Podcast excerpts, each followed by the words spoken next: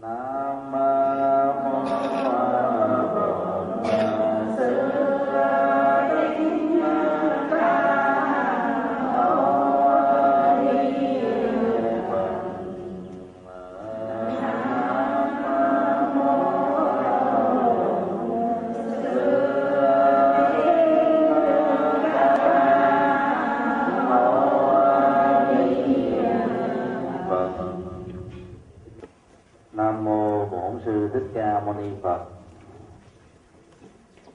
ni sư trụ trì chùa nổi hoành nhị. Kính thưa tất cả quý sư thầy và toàn thể quý à, thiện nam tín nữ Chúng ta cùng à, trao đổi về nghệ thuật sống chết bình an Và sau đó là phần à, thảo luận mở dành cho những câu hỏi liên hệ đến ờ, các phương diện ứng dụng lời Phật dạy ở trong ờ, đời sống thường nhật. Mỗi khi có một ờ, cơn gió đi ngang qua mặt nước, sự phẳng lặng của con sông nước bị phá vỡ, có thể tạo thành một con sóng tùy theo sức gió, cấp gió mà độ sóng của nước có thể lớn hay vừa hay nhỏ. Sau khi hàng loạt các cái đợt gió thổi qua mặt nước, thì à, cơn sóng cũng bắt đầu dừng lặng trở lại. Thì điều đó chúng ta thấy hàng ngày, hàng giờ, và thậm chí từ năm này sang tháng nọ, chúng ta hiểu đó là một hiện tượng à, tự nhiên của à, thế giới tự nhiên ở trong ờ, cuộc đời của con người, rất nhiều những ngọn gió của buồn, vui, khổ đau, hạnh phúc, thuận nghịch, lời khen, tiếng chê, thành công, thất bại, đều có thể làm cho con người bị trao đảo. Trong những tình huống như thế đó thì ờ, tâm thức của con người giống như là cơn thủy triều lên và xuống mất hết tất cả sự bình an. Rất nhiều người khi à, trải qua một nỗi khổ, niềm đau về à, tâm thần, về tinh thần, về gia đình và rất nhiều cái cảnh huống khác nữa. Không phải dễ dàng như là con sông. Nhanh chóng trở lại tính cách à, an tịnh của nó vì à, con sông không có trí nhớ không có cảm xúc. Con người à, thì ngược lại có tri giác cảm giác tâm tư nhận thức. Những vết hằn để lại trong tâm của con người làm cho con người phải tiếp tục đối diện với cái sự khủng hoảng rất lâu dài. Và sống bình an là nghệ thuật giúp cho ta ở trong những uh, cơn thủy triều lên và xuống ta vẫn giữ tâm của mình được an định và không để cho những thứ đó, nó chi phối và khống chế chúng ta nhiều.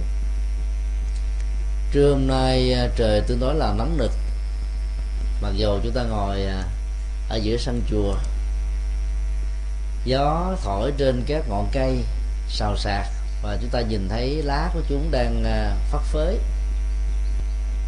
Nhờ à, có cơn gió đi ngang qua như vậy đó thì sự nóng bức của khí hậu trong à, những ngày tháng 6 đó, nó được dịu mát. Lá nó rung chuyển. Nhưng mà có những lúc không có gió đó thì ra nó trở lại trạng thái bình thường. Không bao giờ có tình trạng là lá rung chuyển trên cây từ giờ này sang giờ khác, ngày này sang ngày khác, tháng này sang tháng khác. Đó là điều mà chúng ta cần ghi nhận. Nếu chúng ta hình dung ờ, cuộc đời của mình như là những chiếc lá ở trên một thân cây, rất nhiều ờ, hướng ở trong cuộc đời làm cho chúng ta cũng bị rung và chuyển lai. Theo cách thế này hay là cách thế khác, thì chúng ta cũng phải có một niềm tin rằng là nó có một về khác nó có một thời điểm để cho những chuyện à, biến động như vậy đó, nó không làm lay chuyển chúng ta được. Như vậy toàn bộ à, nghệ thuật tạo ra cuộc sống bình an đó là làm ở chỗ đó, chúng ta làm chủ được dòng cảm xúc của mình. Gió vẫn thổi, mây vẫn bay, suối vẫn chảy, thông vẫn reo, tiếng chim hót vẫn líu lo trên cành. Và cuộc đời của chúng ta đó nếu làm chủ được cảm xúc đó, thì trong những cái vận hành như thế đó nó vẫn được lẳng lặng và bình yên. Để giúp cho mình à, sống được cái trạng thái tâm thức như vậy đó đạo phật dạy ta có một thái độ là sống chung với nghịch cảnh. Nghịch cảnh là những cái hoàn cảnh điều kiện môi trường bao gồm con người giao tế những tác động tiêu cực và không theo chủ ý ờ, tốt của ta làm cho rất nhiều người trong chúng ta đó, muốn bỏ cuộc đối chừng. Chán nản thất vọng buồn phiền. Và nghĩ rằng là cuộc đời này nó vô nghĩa. Mất hết niềm tin về giá trị của cuộc sống. Mình không còn thao thức để sống để hưởng được giá trị của nó. Khi sống với một cái tâm trạng như vậy đó thì ờ, đạo phật gọi ta đang sống với cặp kính màu. Ở đây à, mặc dầu có nhiều cụ lớn tuổi, nhưng mà số lượng người mang kiến thì ít. Kiến trắng thôi, chứ chưa thấy ai mang cặp kính màu. Quý vị thử hình dung nếu đây là một cái cặp kính màu đen và đặt trước hai con mắt, chúng tôi không còn cách nào khác là nhìn thấy mọi cảnh vật trong đó có à, lá màu xanh, cây màu xám sơn tường của chùa màu vàng nhạt. Và chữ hán trong các câu đó là màu đen. Chỉ có một màu duy nhất là màu đen thôi. Và nếu cái kiến này có cái màu hồng, thì toàn bộ các cảnh vật với màu sắc khác nhau cũng chỉ có một màu duy nhất là màu hồng. Mỗi khi chúng ta bị một cái ấn tượng với một cái nỗi đau nào đó không chế mình nhiều đấy thì cái màu của nỗi đau đó đó, nó nằm ở trong cái nhận thức của tâm. Và làm cho ta có cảm giác rằng là cả cuộc đời mình nó là thế. Như là một thói quen mà. Con người thì không phải dễ dàng phóng thích những cái à, ảnh tượng đó trong đầu. Chúng ta thử hình dung một người bị phỏng bởi lửa. Và cái vết phỏng đó chưa kịp lành lẹn thì người đó là phải làm những cái công việc liên hệ và gần gũi với lửa. Cái cảm giác nóng của lửa mặc dù có một khoảng cách rất là an toàn với ta, nhưng vẫn làm cho mình trỗi dậy cái nỗi lo và sợ hãi về một cái kinh nghiệm nỗi đau trong quá khứ. Và nó làm cho mình có một cái thành kiến về nỗi đau này. Và thành kiến đó đó, nó trở thành như là một sự hâm nóng nỗi đau lần thứ hai khống chế, tác động, chi phối, làm cho chúng ta mất đi sự bình an. Như vậy, một trong những nghệ thuật để phóng thích cái ờ, nỗi đau để giúp cho ta có được sự ờ, an vui trong cuộc sống đấy, là phải buông bỏ các ấn tượng tiêu cực, các nỗi đau quá khứ, các kinh nghiệm khủng hoảng. Nói chung là những gì mà nó để lại cho chúng ta, những vết hằn thì cần phải vẫy tay chào với nó. Chúng ta cứ hình dung như thế này, trong cuộc đời đó mình phải tiếp xúc với bao nhiêu là cảnh tượng. Và nếu mình giữ cái kinh nghiệm quá khứ lại hoài đó, thì cái cảnh tượng đó nó khống chế, nó ám ảnh cái tâm thức của mình. Thì lúc đó đó, nỗi đau không còn nữa, nhưng mà ta vẫn đang sống về cái bóng dáng của nỗi đau. Chúng ta vẫn sống với cái hình ảnh của nỗi đau chúng ta vẫn còn sống với cái tác động không còn nữa của nỗi đau. Và do vậy, chính cái tâm thức hồi tưởng này tạo ra nỗi đau, chứ không phải là bản thân của nỗi đau nữa. Như vậy, quên đi quá khứ khổ đau là nghệ thuật để sống bình an.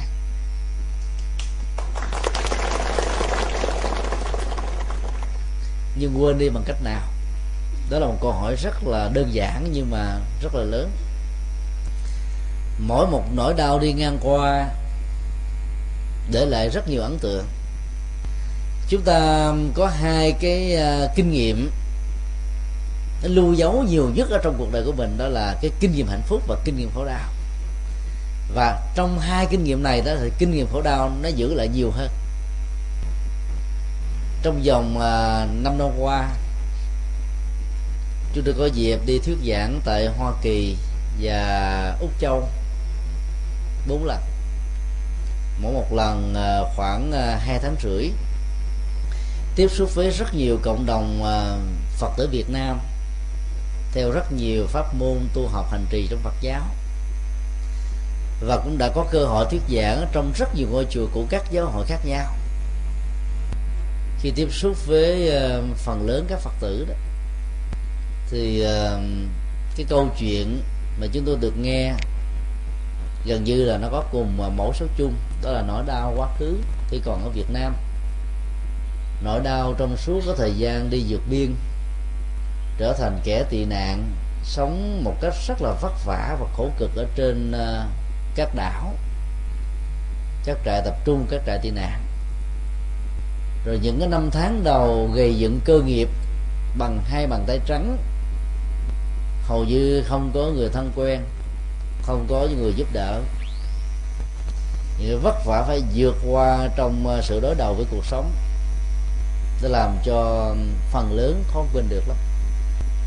Mặc dầu hiện tại thì ờ, phần lớn người Việt Nam ở hải ngoại có nhà cao, cửa rộng, phương tiện, vật chất tương đối là đủ đầy. Nhưng mà cái nỗi đau quá khứ đó vẫn chưa được trôi qua.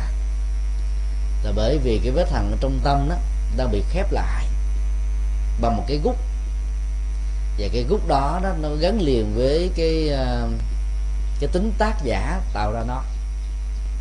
Bản chất của cái gút nó nằm ở chỗ là chúng ta nghĩ rằng mình là một nạn nhân. Nạn nhân của khổ đau do hoàn cảnh do điều kiện do con người tạo ra. Và khi nghĩ rằng mình là một nạn nhân đó thì phần lớn cộng đồng Việt Nam ở hải ngoại nghĩ rằng là mình là người tị nạn. Bây giờ mặc dầu họ đang sống trong một hoàn cảnh nó khác hoàn toàn với mấy chục năm. Mà ý niệm về sự tị nạn vẫn còn. Mặc dù đã thoát khỏi cái hoàn cảnh khó khăn về kinh tế, vân vân.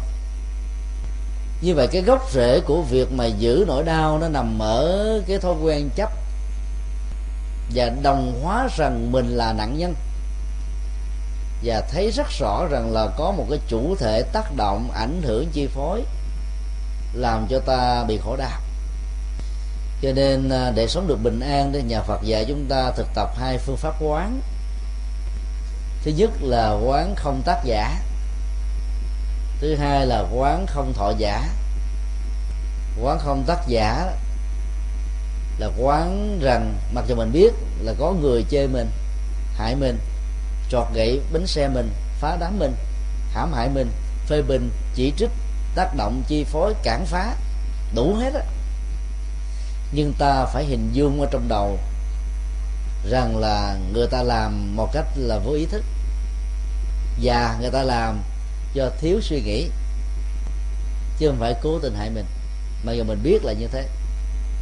Khi mình quan niệm như vậy thì thì thay vì à, chúng ta tạo cái gút hiềm khích, hận thù với người tạo ra, thì ta lại có cái mức độ cảm thông. Thấy rằng họ đang sống và bị chi phối bởi lòng tham, lòng sân, lòng si. Cho nên mới tạo ra những cái nghiệp nông nổi như thế.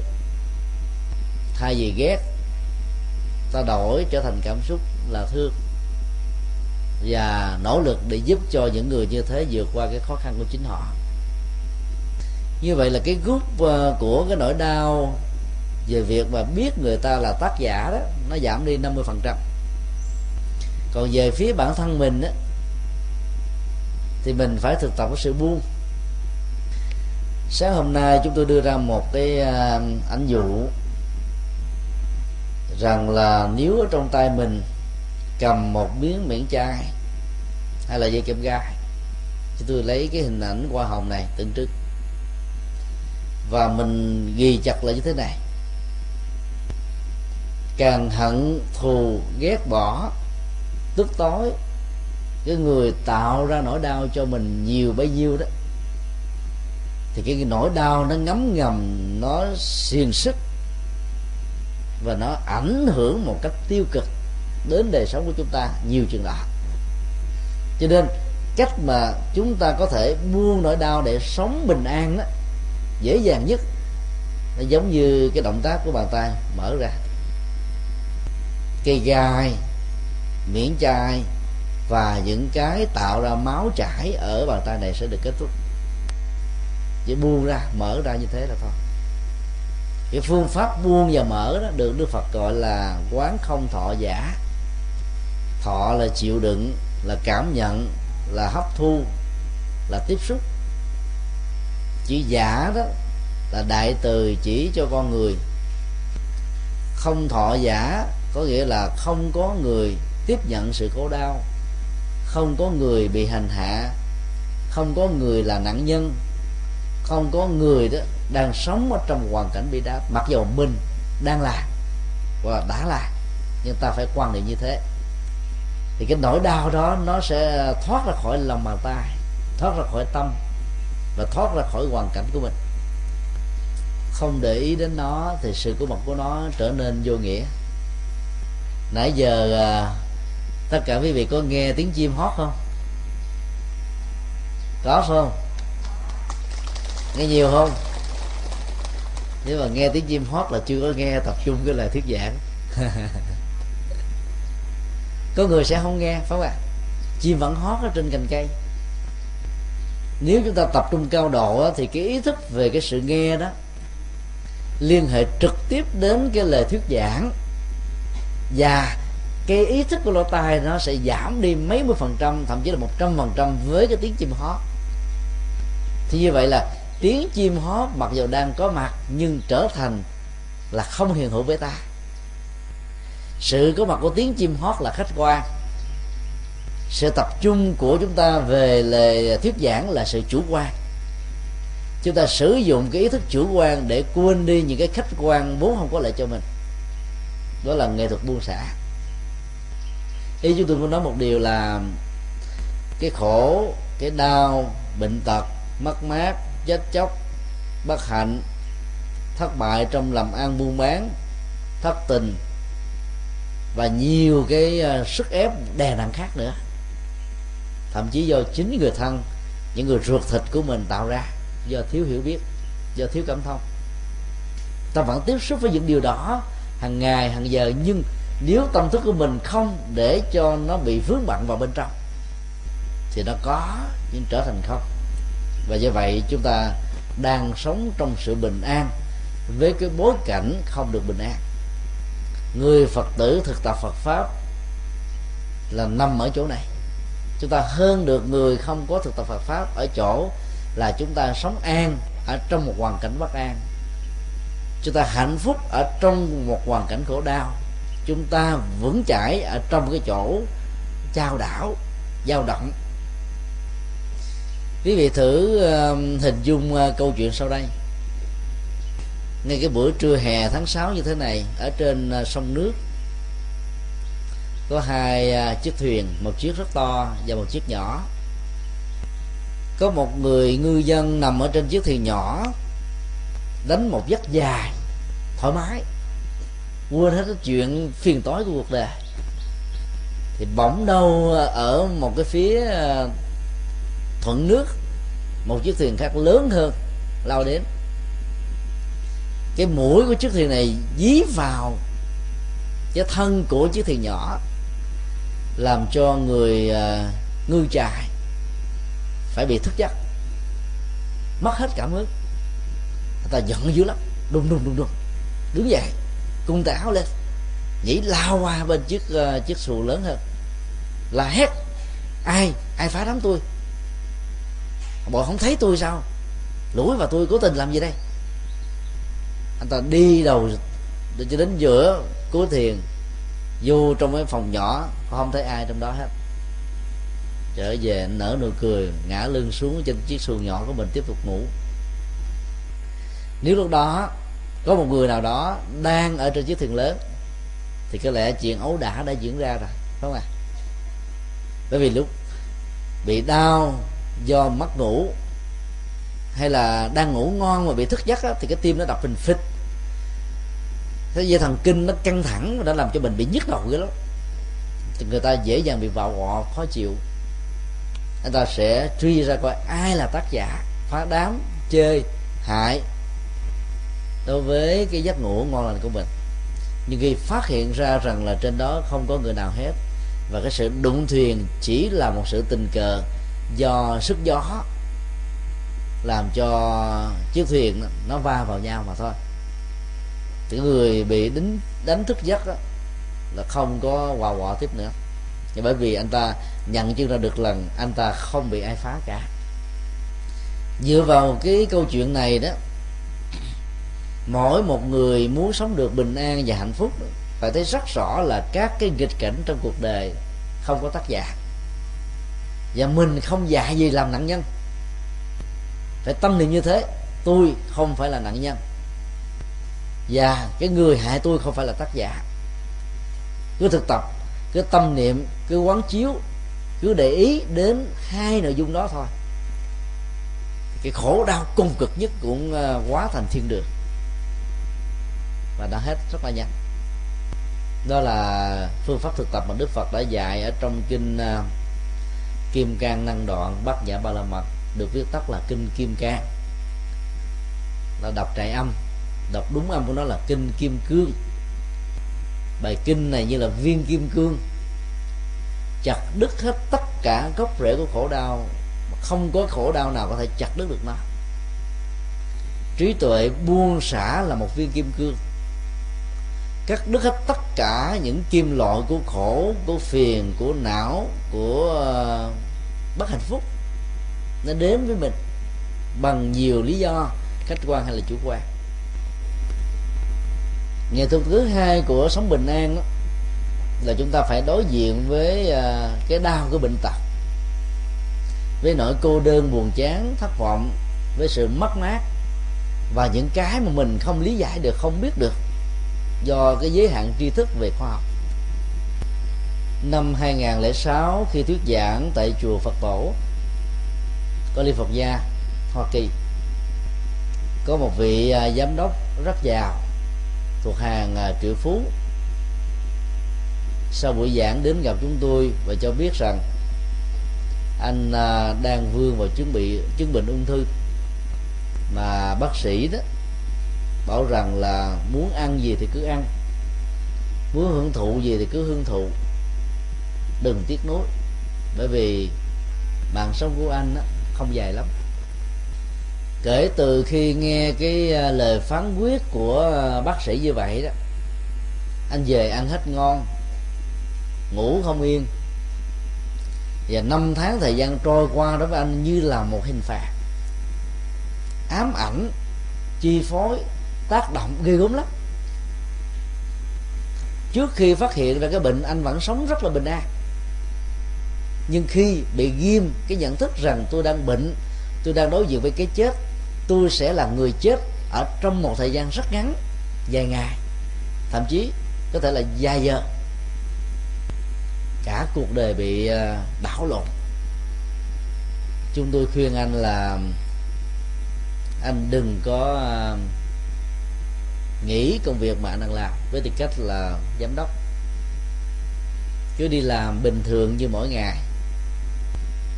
Và cứ ờ, để cho tâm nó được thanh thản. Vấn đề ở chỗ cái nỗi sợ chết làm cho con người ta chết sớm hơn. Còn cái bản chất của cái bệnh đó, nó không phải chết đơn nhanh chóng như thế. Tác động ảnh hưởng của tâm lý ở trên cái cơn bệnh làm cho cơn bệnh hoàn thành chúng ta và nhiều người nữa đã sống ở trong sự khủng hoảng về nỗi sợ bị bệnh và sợ bị chết.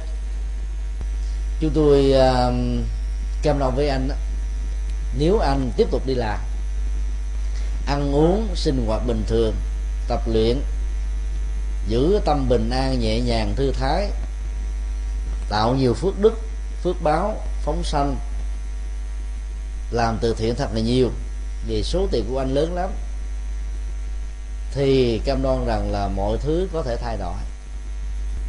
Sau khi chúng tôi trở về lại Việt Nam, mấy tháng sau anh gọi điện thoại về, nói rằng là anh ta vẫn khỏe.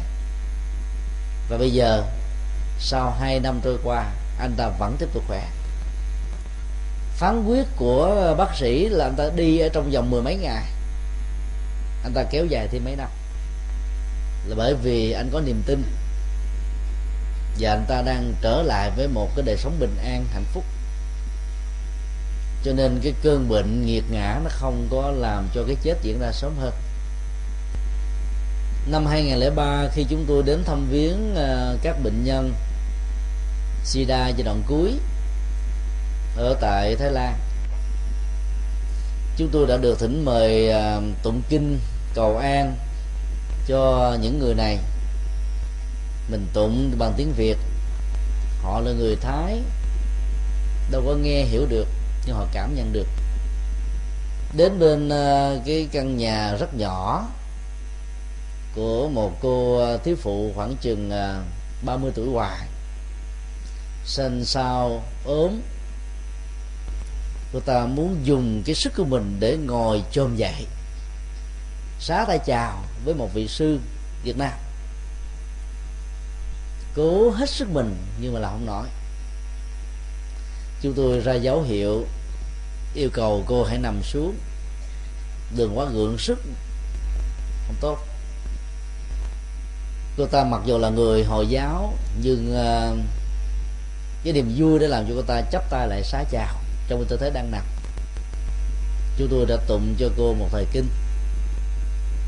Chưa hết được ờ, uh, 2 phần 3 con rằng chúa đại bi thì cô đã nhắm mắt. Sau đó chúng tôi lại đi à, tới những à, người bệnh nhân khác. Cũng tụng những thời kinh cầu an tương tự. Và có một người thấy khỏe mạnh hơn.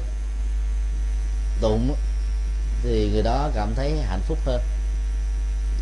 Chúng tôi mới hỏi thăm à, cái thời gian vương chứng bệnh này của hai bệnh nhân thì à, nhà sư trụ trì cho biết cái cô mà vừa qua đời mới vương bệnh này có hai năm. Còn cái người mà khỏe mạnh hơn đó đã bị đến 10 năm. Nếu chúng ta làm một cái à, thống kê à, về khoa học, cái mức độ bệnh nghiêm trọng giống nhau ở hai cái cấu trúc cơ thể như nhau. Người có tinh thần lạc quan nhẹ nhàng, thư thái, sẽ sống thọ hơn cái người bị trao đảo và quảng hốt. Cô qua đề đó có gốc rễ tôn giáo là hồi giáo. Và trong tôn giáo này cũng như một số tôn giáo khác không dạy những nghệ thuật chuyển hóa tâm, làm chủ cảm xúc. Trong khi đó đạo phật có hướng dẫn. Nhưng mà khi cái chết nó đã cận kề trong vòng có um, gan tắc của vài ba phút. Thì khó một thế có thể là ghi lại được lắm. Cái gì phải diễn ra thì nó sẽ diễn ra. Cho nên khi mà cái tinh thần bị suy sụp đó, thì cô bệnh nhân này chỉ có hai năm đã phải liều cõi đời. Trong khi đó một người bệnh nhân khác 10 năm mà vẫn sống khỏe mạnh. Đó là cái cái cái quy luật và cái tác động rất là tích cực của ý thức về niềm vui đối với sự hưởng của cơ thể. Nỗi đau thì à, ai cũng có, vì đau nó liên hệ đến những cái chứng bệnh vật lý trên cơ thể. Lục phủ ngũ tạng, mắt, tai, mũi, lưỡi, thân, gan, tim, tỳ, phế, thận. Thậm chí chỉ là chề da.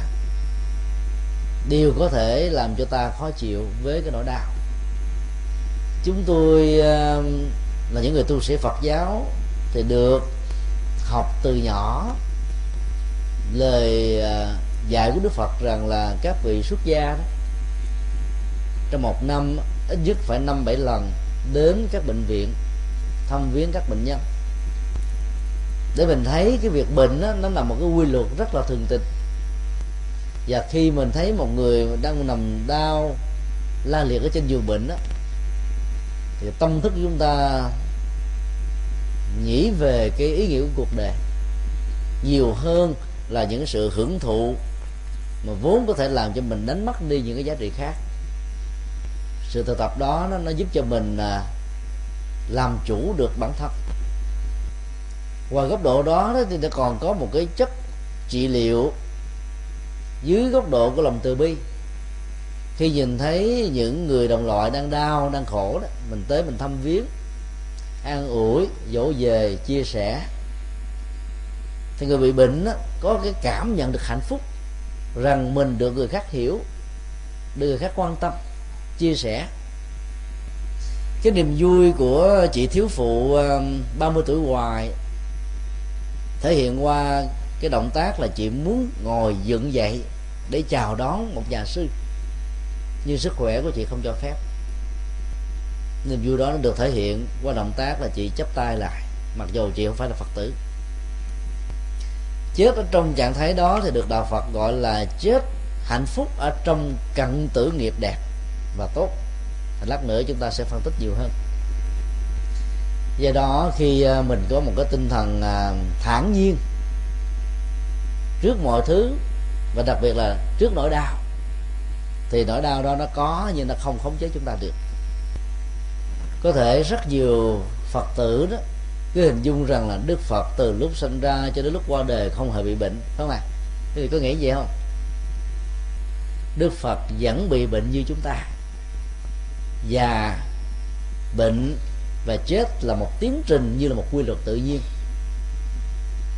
Khi có thân thể này thì không ai tránh khỏi và ta biết rất rõ là đức phật có 6 năm tu khổ hạnh ép sát mà các bản kinh mô tả mỗi ngày ngài chỉ ăn vài hạt vừng đó hạt mè. Cho nên, da bọc ở trên xương, lòi ra, chúng ta nhìn thấy mắc ớn và sợ. Do vì cái mức độ khổ hạnh ép sát suốt 6 năm như thế, nhờ phước đức của ngài lớn, cho nên ngài không bị chết sau này nhận ra cái phương pháp đó là vô à, hiệu quả. Đức Phật đã trở về cái phương pháp do ngài khám phá là con đường trung đạo. Không hưởng thụ các khoái lạc giác quan. Không hành hạ thân xác. Sử dụng thân thể này như một công cụ phục vụ lợi ích cho sự tu tập. Nhờ đó Đức Phật đã giác ngộ chứng đắc đạo quả. Cái hậu quả của sáu năm của hạnh đó đã làm cho Đức Phật bị à, một số chứng bệnh và đặc biệt là bệnh bao tử. Bao tử nó đòi hỏi đến cái cơ chế hoạt động đều mỗi ngày. Khi thì chúng ta ăn quá no. Khi thì để cái bụng nó nó đói mà đói xẹp mép luôn. Thì bệnh đau bao tử dễ xuất hiện lắm. Đầu tiên là dư à, axit chua làm cho mình đó là ở nước miếng nhiều. Sau đó đó là lỡ loét, vân vân và ăn uống đưa vào là cả một sự hình phạt. Đức phật cũng có những cái chứng bệnh và ngài vượt qua cái nỗi đau chứng bệnh một cách rất là dễ dàng. Là ngài làm chủ được cái tâm, sống với niềm vui nội tại, cho nên nỗi đau vật lý không khống chế ngài được. Điều mà chúng ta học được ở đức phật là ở chỗ này. Cho nên khi mình bị bệnh tật, thì đừng có quá lo lắng, quá sợ hãi, quá bi quan quá yếm thế về nó. Dĩ nhiên là chúng ta không nên liều. Liều làm cho mình chết sớm hơn. Nó là thái cực của cái nỗi sợ hãi về bệnh. Chúng ta thản nhiên. Và chúng ta biết rằng là mọi thứ nó có quy luật của nó. Quy luật về thời gian, quy luật về không gian, tác động, ảnh hưởng, chi phối đến đời sống và sinh mệnh của mình. Cho nên khi mà chúng ta tháo gỡ được nỗi đau sợ hãi, nỗi đau bình tật, thì chúng ta sống rất là bình an. Cách đây chỉ có vài phút, có một phật tử đến à, nói rằng là đang bị bệnh ung thư gan. Nhưng mà nhìn vào gương mặt của vị phật tử này, thấy niềm vui và nụ cười thì tôi rất là mừng. Là bởi vì theo đạo phật đó, cái giá trị hạnh phúc trong cái gọi là sống bình an, không phải là chiều dài của đời sống. Sống mấy chục năm, sống một trăm năm. Sống ngắn hay sống yếu, sống thọ hay là sống ờ, không thọ, mà là sống như thế nào? Nếu ở trong suốt thời gian có mặt trên cuộc đời này, ta sống với niềm vui, với nụ cười, với hạnh phúc, với những nghĩa cử cao thượng, với những đóng góp, với những giá trị thì cái việc mà chúng ta phải vẫy tay chào với cuộc đời đâu có gì là quan trọng đấy. 13 đời đạt lai lạt ma được xem như là hiện thân Phật sống ấy. hiếm có vị lạc đạt lai lạt ma nào sống quá 60 tuổi lắm. Có sao đâu. Mà các ngài vẫn làm vô số các Phật sự, mang lại hạnh phúc cho rất nhiều người. Cho nên chúng ta đừng quá bận tâm về cái bệnh dẫn đến cái chết. Mà hãy lưu tâm cái chất lượng và chất liệu của đời sống.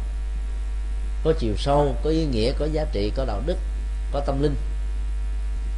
Cái đó chính là cái cốt lõi của đời sống. Nỗi cô đơn là một sự khống chế về tâm lý.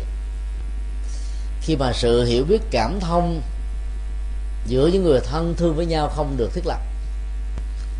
Ngủ chung một giường, ăn chung một mâm, uống chung một ly nước có mặt trong cùng một căn nhà. Ấy thế mà tâm không đầu ý không hợp.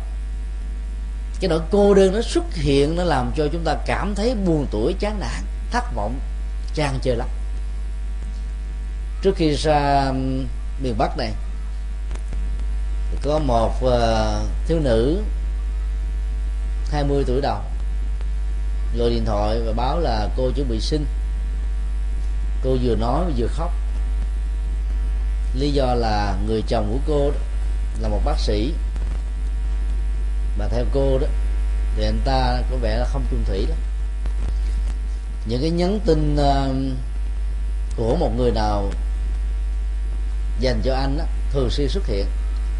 Và cô này đã yêu cầu chồng nên cắt đứt và cũng gọi điện thoại trực tiếp cho người kia để người kia hiểu rằng là chồng của cô đã có vợ cho mối quan hệ nó không được tiếp nối nữa. Nhưng nó vẫn diễn ra. Mỗi ngày đi đến 90 giờ tối mới về cô vợ trong cái sự cô đơn đó, cảm thấy khổ đau và không còn muốn sống. Cô ta nói là quen nhau là được 6 năm mà bây giờ mới phát hiện ra cái à, thói hư của người chồng.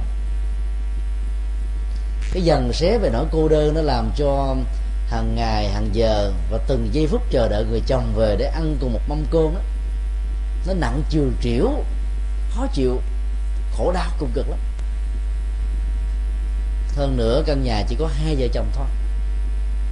Chứ tôi mới yêu cầu bây giờ à, cô hãy mời mẹ ruột hoặc là cha ruột lên. Nếu gia đình không thể lên cùng ở chung ấy, thì hãy mời một vị à, vú nuôi năm sáu chục tuổi đến để à, cùng à, sống ở trong nhà như những người thân ruột thịt.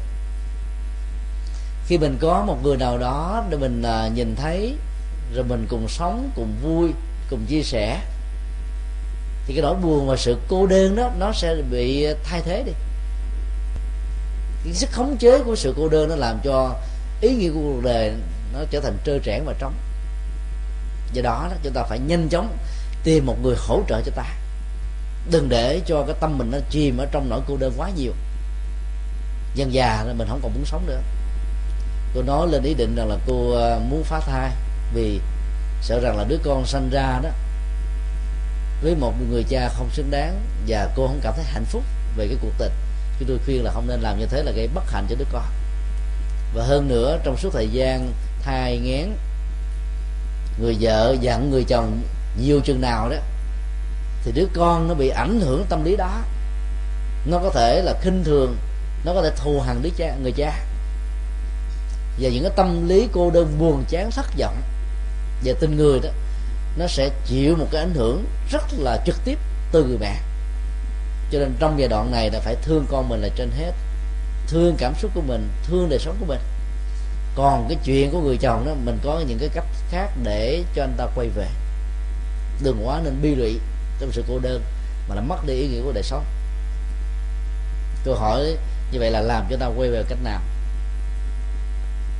Chúng tôi giải thích như thế này, nó cũng còn tùy điều kiện, nhưng mình cứ nỗ lực hết mình. Cái điều quan trọng là người vợ phải hết sức là khôn ngoan. Làm gì làm, khi mà anh chồng trở về nhà đó, lúc nào phải nhìn thấy cái gương mặt người vợ là một cái hoa rất đẹp, tươi cái cách ứng xử cao thượng đó sẽ làm cái không gian trong nhà nó thoải mái. Những cái căng thẳng, bực dọc của người chồng nếu có, trong công việc làm, nó được tan biến đi. Và như vậy, anh sẽ cảm nhận nó được rằng là người vợ chính là cái nguồn cung ứng cái niềm hạnh phúc cho anh. Thì anh ta sẽ phải suy nghĩ lại bằng lương tâm về những hành động mà mình đã làm. Thì khi mình biết ra điều đó, mình cảm thấy bị xúc phạm rồi mặt mình, mặt lớn, mặt nhỏ, mặt nóng, mặt lạnh. Giận, giỏi, quát, tháo, chửi bới. Thì làm cho cái người lỡ làng này đó, cố tình phủ định đi, để chứng minh mình là vô tội. Và cái không gian lạnh lẽo cô đơn như thế, nếu kéo dài, thì từ cái tình trạng ly thân dẫn đến ly dị là chuyện diễn ra trong gan tấc thôi. Cho nên ta phải tha thứ, ta tạo điều kiện để cho người kia quay về còn không khéo đó. Ta cúng dường người đó cho người mình sẽ là tình địch. Nếu thật sự mình vẫn còn thương lỗi lầm ai cũng có. Vấn đề ở chỗ là chúng ta thiết lập hạnh phúc không chỉ cho hai bên mà còn cho đứa con nằm ở trong bào thai nữa. Cứ làm như thế cứ sống cao thượng mặc dầu biết rằng là chồng mình à, à chưa có chững chạc ở trong quan hệ tình cảm cái sự cao thượng và lúc nào trên môi của mình cũng có nụ cười, thái độ mình luôn luôn hớn hở. Về nhà, người chồng có thể là chán ngấy, lo vào vi tính chat tin ở trên mạng, không quan tâm gì đến mình mình vẫn quan tâm đến anh ta. Vỗ về, lo lắng, thương yêu, và không gây một áp lực gì hết. Thì anh ta cảm thấy là bị xấu hổ, tự hồi đầu thôi cách thức đó giàu có kết quả hay không, chưa quan trọng, mà quan trọng là cái tâm của cái người đang bị khổ đó giải phóng được nỗi cô đơn. Đó là cái tiến trình tự cứu mình trước khi chồng mình cứu mình, hay là người thân mình cứu mình. Kế tiếp thì à, chúng ta cũng đừng nên quan trọng quá vấn đề. Quan trọng quá vấn đề đó là một cái thái độ mất ngú vào từng ly, từng tí, từ chi tiết từ cái chuyện không quan trọng mà chúng ta cũng quan trọng nó lên. Những người như thế là những người rất là nhạy cảm về cảm xúc. Tới những nơi công cộng sinh hoạt có một người nào đó nói à, bà đó bà mập lắm có duyên dùng gì chứ ăn nói vô duyên. Thì mình nghe như vậy cái mình thấy ồ tôi cũng hơi mập à. Nói trời bên này người đó nói xấu tôi. Thì mình cũng quan trọng mình mới nói là vậy là người này cố tình là dè biểu tôi trước mặt mọi người, khinh thường tôi, chửi bới tôi, hại tôi. Cho nên mình quan trọng quá vấn đề làm cho vấn đề trở nên căng thẳng. Mà không biết là người ta nói ai. Mình hình dung, mình tưởng tượng là mình, cho nên mình cảm thấy nó bị trở ngại. Đó là một trạng thái là quan trọng quá. Thành tích thứ hai là cái chuyện nó không đáng gì. Người ta lỡ lời, hoặc là thiếu cái nhận thức sáng suốt. Ta lỡ làm một cái chuyện gì đó ta xin lỗi rồi mà mình không bỏ qua. Mình cứ ghim hoài, ghim mãi. Có nhiều người thề cai rủa độc. Chết tôi thề, tôi không bao giờ muốn nhìn mặt đó từ đây về sau, tôi và nó cắt đứt quan hệ. Đường hai lấy đi. Trong vợ chồng có nhiều người hận nhau đến độ như thế này. Đường anh anh đi. Đường tôi tôi ti chuyện tình đôi ta chỉ thế thôi. Không muốn nhìn mặt nhau. Mà theo nhà phật đó nếu chúng ta không tháo gỡ những cái gút quan trái ở kiếp này, khi mình có đủ điều kiện để làm, thì kiếp sau cái hận thù, cái quan trái đó gia tăng nữa. Nó theo tỷ lệ thuận đó. Cho nên trước khi vẫy tay chào với nhau thì hãy tháo gỡ nhau trước đã. Nếu thấy sống với nhau không hòa thuận được thì cứ ly dị, không sao hết. Nhưng mà trước khi ly dị, phải hòa và xem nhau như là bạn. Mà không, nó lần đận, đeo đuổi mình nhiều lắm muốn làm như thế thì chúng ta đừng quan trọng quá vấn đề. Cái mức độ thứ ba của quan trọng quá vấn đề nó làm cho vấn đề trở nên sắm rối. Nó tạo ra rất nhiều mối lo. Lo trong, lo hoài, lo ngắn, lo dài, lo ngày, lo đêm. Những người bị về bệnh lo đó, khổ lắm lắm. Ta nằm xuống, ta ngủ, người bị lo chằn chọt băn khoăn rất chẳng thật vì những chuyện không đâu. Có những công việc mình chỉ đầu tư khoảng 2 tiếng là xong nhưng mà cái người bị bệnh lo lo đến hai ngày, thậm chí là hai chục ngày. Việc sống rồi, lẽ ra phải ờ, buông bỏ nó. Người ta vẫn tiếp tục lo. Như là chứng bệnh. Và đó là quan trọng quá vấn đề. Vấn đề nó không đáng quan trọng để chúng ta quan tâm, mà ta là bị vướng víu vào đó. Là những người như thế thì sống khó hạnh phúc được lắm. Mỗi một cái gút ở trong các mối quan hệ, người đó tạo ra dây mơ rễ má chắc trồng theo năm tháng nó trở thành khối núi đá. Và mỗi khi có một trục trặc nhỏ xuất hiện thì cái đó nhớ hết tất cả các cái sợi liên hệ của nó trong quá khứ.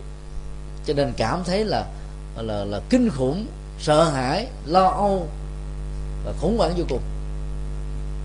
Không thể nào sống được bình an. Cái cuối cùng đó, đó là thần tượng quá con người lý tưởng quá con người nó làm cho chúng ta cũng khó sống bình an được lắm. Có nhiều người đó, đặt ra trong đầu của mình rất nhiều tiêu chuẩn. Ba tôi phải thế này mẹ tôi thế kia.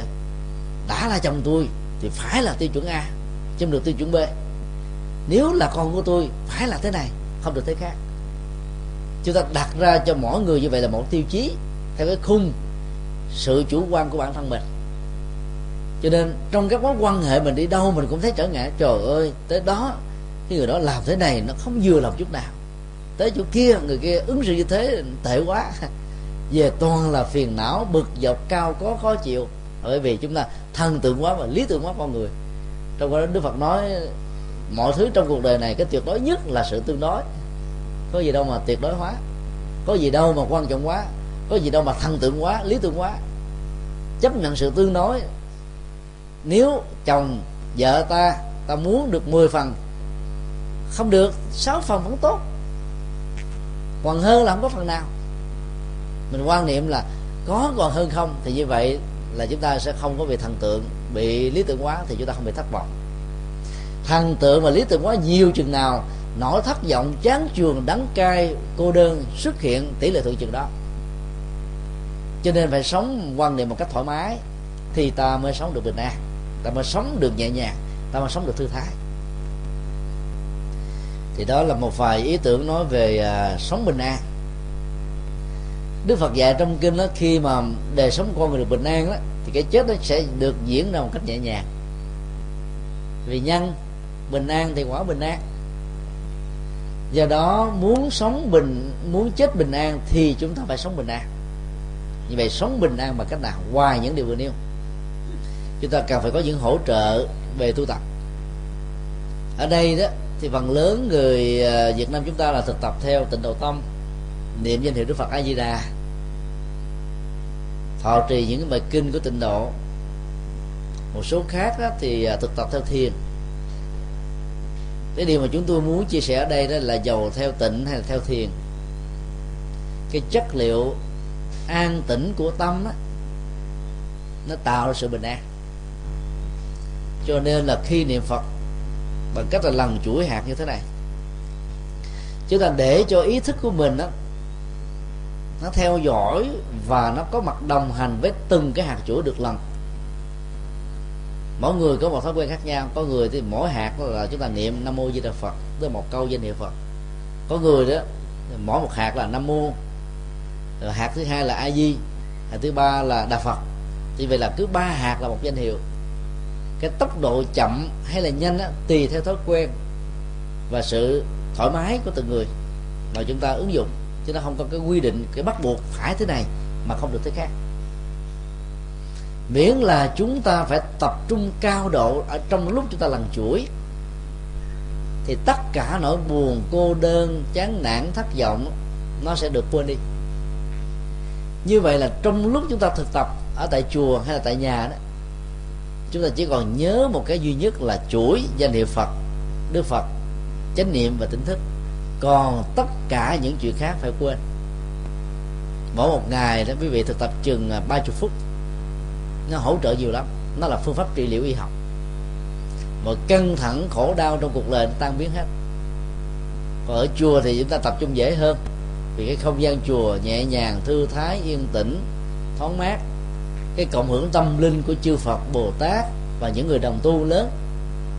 À, cho mình có muốn buồn ngủ mình cũng không dám ngủ không à dám cố gắng vượt qua. Ở nhà muốn ngủ cái ngủ liền. Cho nên cái sinh hoạt cái góc không gian tâm linh nó cần phải có. Còn đối với các hành giả thiền thì chúng ta phải tập trung theo hơi vợ hơi thở nụ cười. Hít thở một hơi thật là sâu ra vào chúng ta phải ý thức rất rõ và để cho ý thức nó đồng hành với hơi thở ra và vào. Ta phải liên tưởng rằng là khi đưa hơi thở vào bên trong chúng ta không chỉ đưa cái không khí trong lành, mà còn niềm an vui, hạnh phúc, bình an và nhiều giá trị tích cực khác. Khi tống khứ một hơi thở, ta có cảm nhận rằng ta đang đẩy ra bên ngoài các trượt khí không cần cho đời sống. Ta đẩy ra phiền não, ta đẩy ra phiền muộn, ta đẩy ra khổ đau, ta đẩy ra sự mất ngủ, ta đẩy ra các bệnh tật ta đẩy ra sự thất vọng chán chường. Cứ hơi thở ra và vào như thế chúng ta liên tưởng thì cái chất liệu đời sống nó được nâng cao liền và tâm mình nó rất là hân hoan nhẹ nhàng và thư thái. Thực tập một thời gian ngắn trong vòng 7 ngày thôi quý vị nhìn thấy gương mặt mình nó khác liền à. Nó tươi nó mát. Giờ quý vị có ăn ớt nhiều nó cũng không có bị mụn nữa. Đó là sự thật đó, chứ không phải là cường điệu quá nó đâu nó ảnh hưởng tác động chúng ta rất là tích cực. Do đó là mình phải tạo ra cái ờ, sự thực tập, hoặc là niệm phật, hoặc là thiền quán, hít thở, giữ được thân và tâm có mặt cùng một chỗ. Dĩ nhiên là người tại gia không cần phải thực tập quá nhiều, như là các vị thầy tu ở các chùa. Ở nhà thì không cần một ngày bốn thời kinh. Một ngày một thời là đủ, là vừa. Theo dõi hơi thở nụ cười, làm sao để cho đời sống nó nhẹ nhàng, là có tác dụng còn ai mà không thỏa mãn với đời sống tại gia đó, thì có thể chọn con đường xuất gia. Thì mình có thời gian trọn vẹn hơn. Còn tại gia là phải còn có trách nhiệm gia đình, vợ chồng, con cái, người thân, cha mẹ, hiếu thảo, trách nhiệm, nghĩa vụ, và nhiều cái trọng trách khác nữa. Chúng ta phải cân phân đầy đủ. Chứ mình lo tu cho mình không mình không màng đến ông chồng, hết riết ông chồng, ông ghen ông phật luôn. Có nhiều người nhiệt tình đến độ là suốt ngày chỉ biết đến ông phật không à? Tụng niệm bái sám làm đủ thứ việc từ thiện hết thì ngồi mãi nhà mình không quan tâm gì hết. Con cái mình bỏ lăng bỏ lóc chồng mình mình không thèm dùm ngó tới ông, ông buồn quá ông phải có ác cảm với phật đó. Ông sẽ nghĩ trong đầu rằng tới từ khi vợ tôi trở thành đệ tử của ngài rồi vợ tôi không còn điếm sĩ gì tới tôi nữa. Xem tôi như đồ bỏ. Không phải buồn đó. Cho nên ta phải quan tâm khi làm đệ tử phật rồi đó, thì mình phải quan tâm đến gia đình nhiều hơn nữa. Quan tâm với lòng ngoan hỷ, quan tâm với niềm vui. Thì ông thấy rằng là trời, vợ mình năng động tích cực, trong ngoài đều chu tất mọi thứ hết. Cho nên ông quan nghĩ và ông phải đi chùa. Và ông dẫn con cái cùng đi chùa. Chứ còn mình nữa làm riết rồi, mình đi một mình à. Đi riết một mình trở thành cô đơn mà cho nên mỗi người vợ phải dẫn theo ông chồng đi chùa mỗi thiếu nữ. Khi có tình yêu phải dẫn thêm người bồ mình đi chùa. Để cả hai cùng nhìn vào một hướng, cùng hưởng được an vui hạnh phúc. Chứ người tin phật, kẻ tin chúa là khó xong lắm. Bởi vì cái ý thức hệ, cách giải quyết vấn đề, cách hiểu, cách chia sẻ hoàn toàn nó khác nhau. Đôi lúc nó đối lập nhau. Mà đối lập nhiều quá, nó dẫn đến sự khủng hoảng. Còn chết bình an như thế nào? Thứ nhất chúng ta phải hiểu ai chết, cái được gọi là tôi chết, hay là cái thân thể, cái thi thể này chết, hay cái tâm thức này chết. Chúng ta phải tự đặt cái câu hỏi đó một cách triết lý. Cái tôi đó là gì? Có phải đó là Nguyễn Thị A, Trần Văn B do cha mẹ mình đặt trong cây xanh hay là cái tên tục gọi hoặc là hình thù vóc dáng chiều cao màu sắc. Cái thức ăn mặc, cái phong cách của mình là cái tôi. Tôi vừa nói, tất cả những thứ đó không phải là cái tôi. Nó chỉ là một phần rất nhỏ bị đồng quá là cái tôi. Cái tôi, nó không có một thực thể. Nó là một tổ hợp. Danh tánh cha mẹ đặt đó là một cái à, mặc định về xã hội. Để tương tiếp và truyền thống đó vào trong một tập thể và Nguyễn Thị A dạ có tôi. Để điểm danh. Nguyễn Thị C dạ có tôi. Giờ già cái mình quen là cái Nguyễn Thị B đó là mình. Mà trên cuộc đời này đó, trong lịch sử của Việt Nam không là có hàng trăm ngàn bà Nguyễn Thị B đó. Như vậy là Nguyễn Thị B là của tôi, Nguyễn Thị B là của người khác. Cho nên đó là mình lấy, mình chấp thành cái của mình. Do đó, khi cái quyển Thị bơi này bị trục trặc, cái khổ đau nó bám víu theo, ảnh hưởng tác động chi phối. Vì chúng ta đồng hóa ta với người đó. Như vậy, khi Nguyễn Thị B đó qua đời, bằng những cái dấu hiệu là tim ngừng đập, não ngưng hoạt động, các giác quan ờ, là không còn các phản ứng, thì chúng ta tạm gọi đó là cái chết lâm sàng về phương diện y học nhưng nó vẫn chưa được gọi là cái chết thật sự theo Phật giáo. Chết thật sự đó phải là cái chết mà tâm thức đã thoát ra khỏi thân thể này. Quý vị có nghe cái hiện tượng mà người chết sống lại chưa? Nhiều lắm. Ai làm ở trong các bệnh viện mà nhất là làm ở trong công tác uh, giữ thi thể ở nhà xác á. Có nhiều bệnh nhân là về cái chết lâm sàng ngưng hoạt động hết trơn rồi. Để trong cái thi nhà xác đó hai ngày thì sống dậy. Có người ba ngày có người mấy tiếng đồng hồ. Có người cả tháng trời vẫn sống dậy. Là bởi vì thần thức người đó vẫn chưa thoát khỏi thân thể đó. Cộng với cái phước báo và cái niềm muốn sống của người đó làm cho người đó sống lại. Cho nên cái chết thật sự khi mà tâm thức đã vẫy tay chào vĩnh viễn với cái thân với cái danh tính, với cái phong tục tập quán với cái hình thù vóc dáng màu sắc và cái cá tính người đó chỉ cần đặt ra một cái câu hỏi, ai chết thôi? Thì chúng ta thấy rằng là chết là một sự ờ, tách rời giữa thân và tâm, giữa thi thể và nhân cách. Để cái nhân cách đó tiếp tục tồn tại mà dân gian thường gọi là linh hồn, bên nhà Phật không dùng cái từ linh hồn, mà nó là cái tâm thức tâm thức này tiếp tục đi tái sanh tùy theo nghiệp hay là tùy theo phước của mỗi con người. Như vậy không có cái Nguyễn Thị A chết Nguyễn Thị B chết Trần Dân A chết Trần Dân B chết mà có cái hiện tượng là tâm thức tách rời khỏi cơ thể để tiếp tục ra đi. Là khi mà mình nghĩ nó như là một cái hiện tượng diễn ra thì ta không nghĩ rằng ta bị mất. Khi nghĩ rằng ta bị chết ấy, thì ta cố bám víu lại cái đời sống để không muốn thừa nhận nó là một sự thật chính vì thế cái rắc rối có mặt do đó chết không được bình an những biểu hiện của cái chết không bình an đó, bao gồm trước nhất là cặp mắt của người đó mở trừng trừng, không nhắm lại về phương diện y học đó, người nào mà trần trọc băn khoăn rất chẳng thành vào ban đêm, thì mắt người đó đâu có nhắm được, phải không ạ à?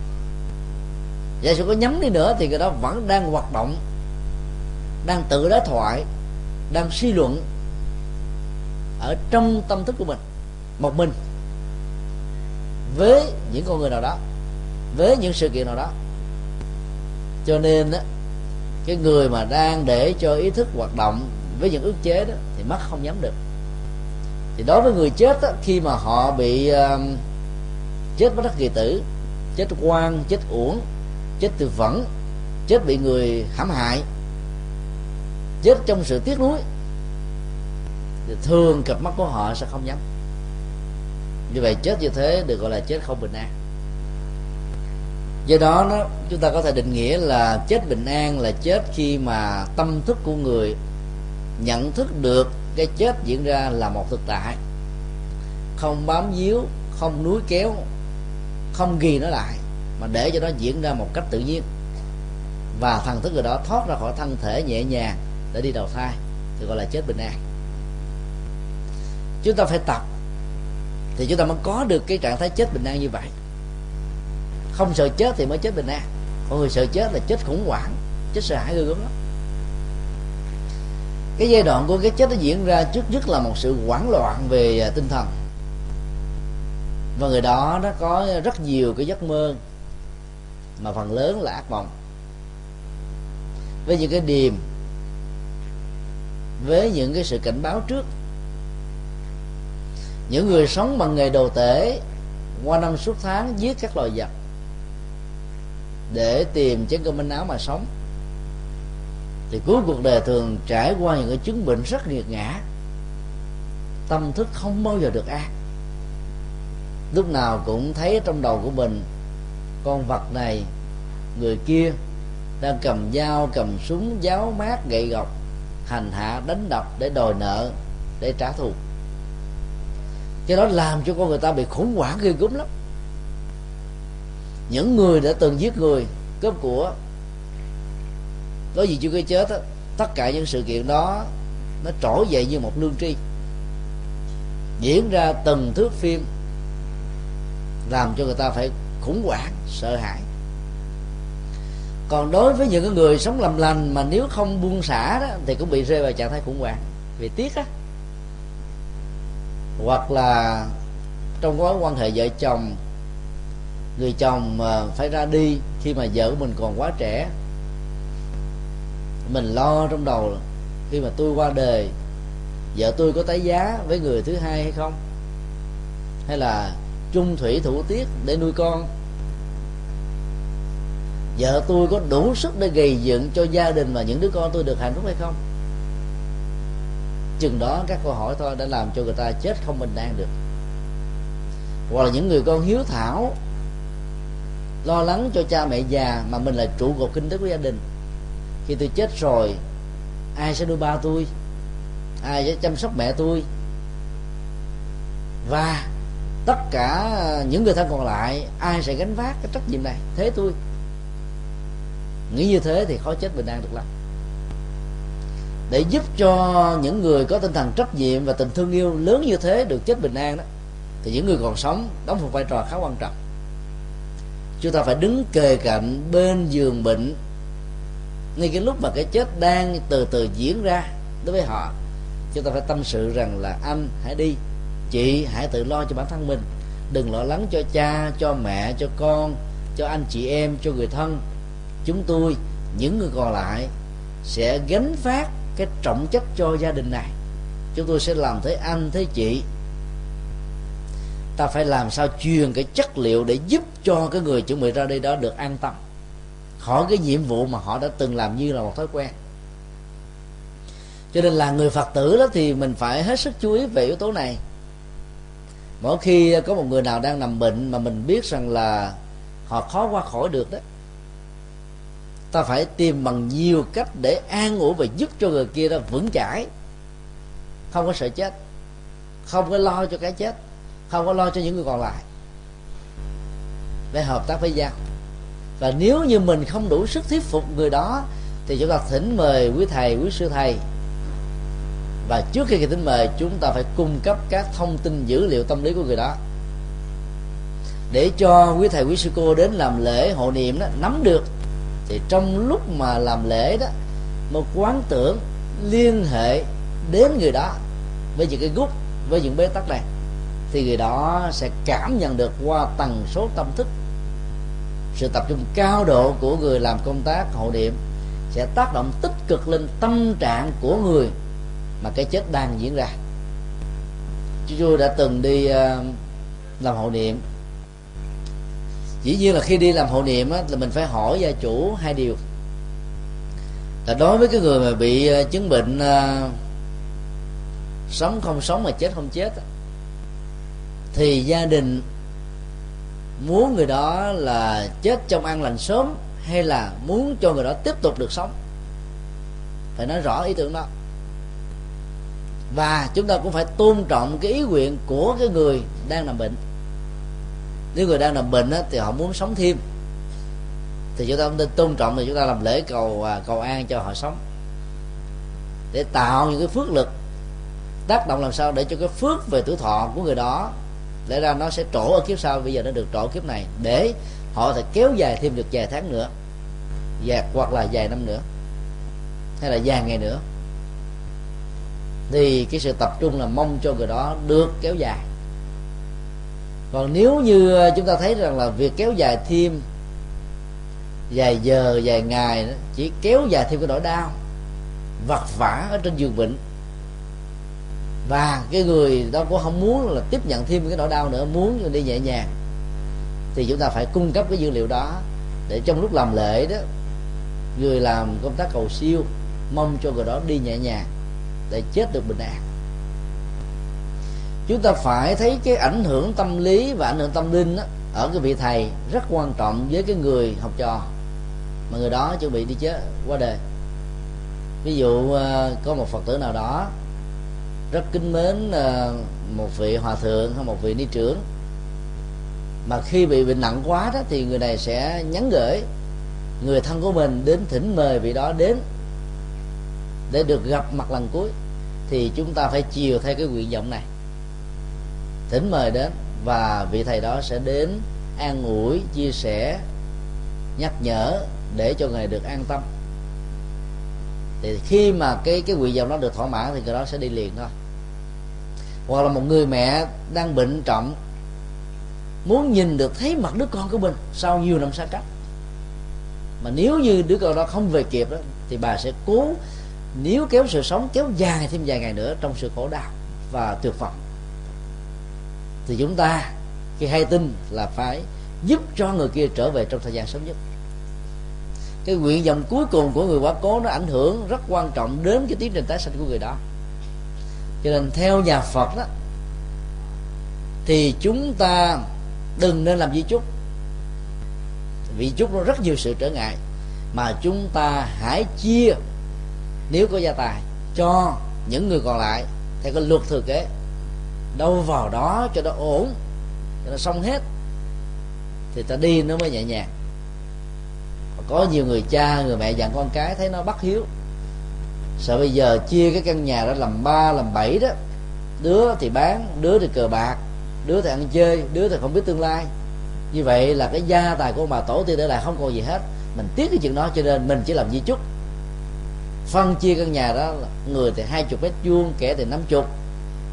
Và khi chúng ta qua đời, chưa chắc chúng ta được an đâu. Ta còn bám theo cái lời di chúc để xem coi con cái của mình có làm đúng hay không.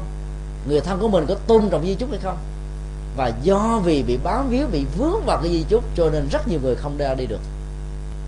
Do đó là người phật tử chúng ta phải thấy rất rõ là cái trọng trách của mình mình làm hết bổn phận còn những người thừa kế có thừa kế đúng và xứng đáng hay không là chuyện của họ. Ta làm tốt mà người đó làm xấu thì người đó chịu nhân quả thôi. Còn bản ta, bản thân ta đừng có nên tiếc nuối về đó. Và cũng nên đừng giận dỗi với những người đó mà trở ngại cho bản thân mình. Luôn tiện đây thì chúng tôi cũng xin nói thêm là có nhiều ờ, phật tử lo ngại lắm. Thói quen mà. Người thì sợ lửa, người sợ lạnh.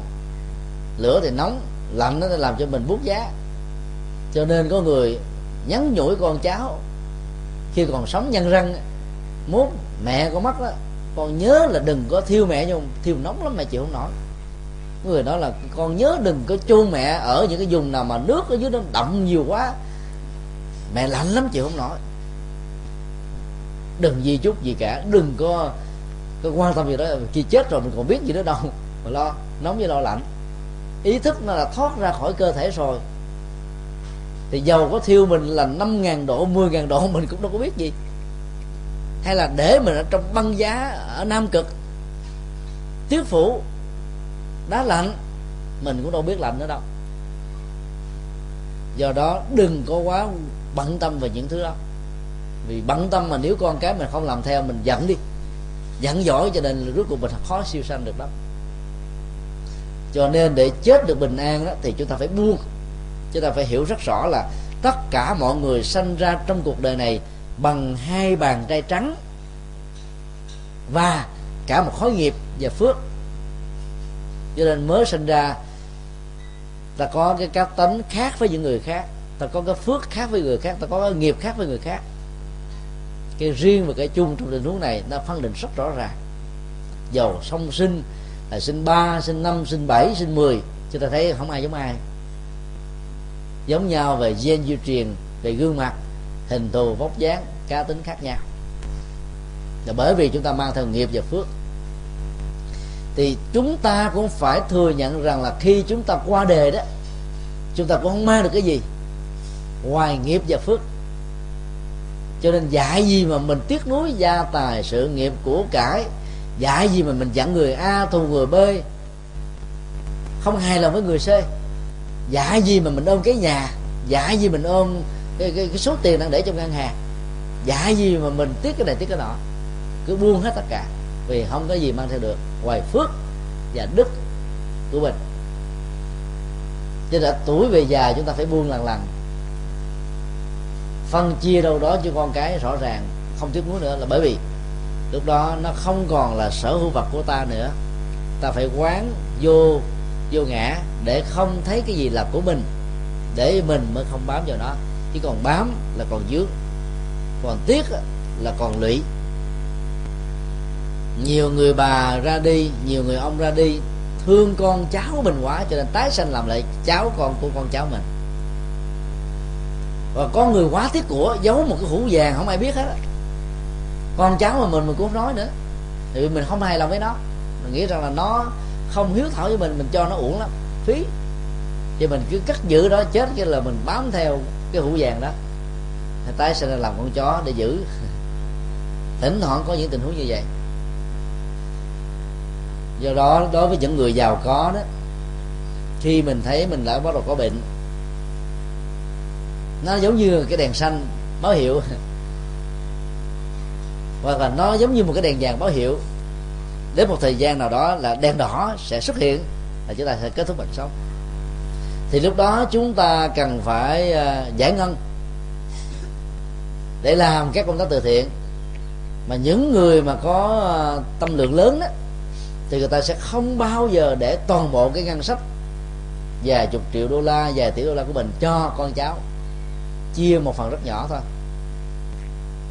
Bill Gates là một nhà thiên tài về vi tính. Là một triệu phú. Tiền của ông ông đã công bố qua một cái di chúc. Nếu như à, vợ chồng ông có qua đời thì đứa con của ông nó chỉ hưởng được khoảng chừng à, ba triệu đô la thôi. Còn mấy chục uh, uh, còn bao nhiêu tỷ còn lại đó đưa vào các cái ngân khoản từ thiện abcd nào đó người ta không đưa liền cho đứa con. Là bởi vì sợ chúng ăn xài tiêu phí. Tiền mà mình không tạo ra bằng mọi nước mắt đó mình ít khi nào mình tiếc nuối nó lắm. Do đó, của thiên hoàng trả địa đi vào cửa trước, nó thoát ra cửa sau, đi cửa hông, nó thoát ra cửa phải, vân vân. Phân chia cho các cái hoạt động từ thiện, cho các cái trung tâm nghiên cứu về bệnh tật, trị liệu, cho các trung tâm bảo trợ xã hội để làm lợi cho cuộc đời thì khi mà mình còn sống mà mình đã căn phân rõ ràng như vậy thì mình có được niềm vui, có được hạnh phúc, có nụ cười. Do đó khi chết mà không có gì để phải tiếc nuối. Thì chết như thế được gọi là chết bình an. Ta phải thực tập đối diện với cái chết. Cái chết không phải là dấu chấm cuối cùng của một cái à, chuỗi dài đời sống. Quý vị cứ hình dung một con đường nó có nhiều tất cả những người thân người thương. Thay mặt cho gia đình, chúng tôi xin tri ân tấm lòng cao thượng của quý vị đã dành cho ông bà, hay là vợ, chồng, hay là anh chị, hay là con của chúng tôi. Và chúng tôi xin sử dụng cái số tiền này làm những công tác từ thiện cho chị mồ côi chị dưỡng lão dưỡng ai dưỡng bao dưỡng gì đó. Như vậy thì cái phước đó sẽ tăng gấp hai lần. Thứ nhất là người láng giềng tạo được cái phước với người thân quá cố thứ hai là dòng họ tộc của người quá cố sử dụng cái đồng tiền đó đi làm việc từ thiện thì được hai lần và thứ ba, những người tiếp nhận này nhờ đó mà được giải quyết những cái khó khăn. Cho nên nó tăng đến ba lần công đức. Chúng ta phải nhớ là trong thời gian hoàng, thi thể của người mất đó, hãy thỉnh mời quý thầy, quý sư cô về thuyết giảng. Quan trọng lắm đừng quan trọng cái nghi thức kèn trống mà quan trọng là thuyết giảng. Thuyết giảng cho hương linh là cũng để thuyết giảng cho những người đang còn sống nghe.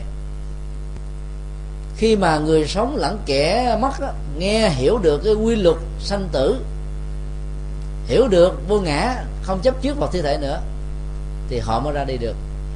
Người còn sống cũng không quá bi lụy mà có thể làm ảnh hưởng đến cái tiến trình tái sanh của người quá cố. Không phải chết rồi là bình an đâu. Có nhiều người nói đơn giản lắm bây giờ đời tôi khổ quá bế tắc quá.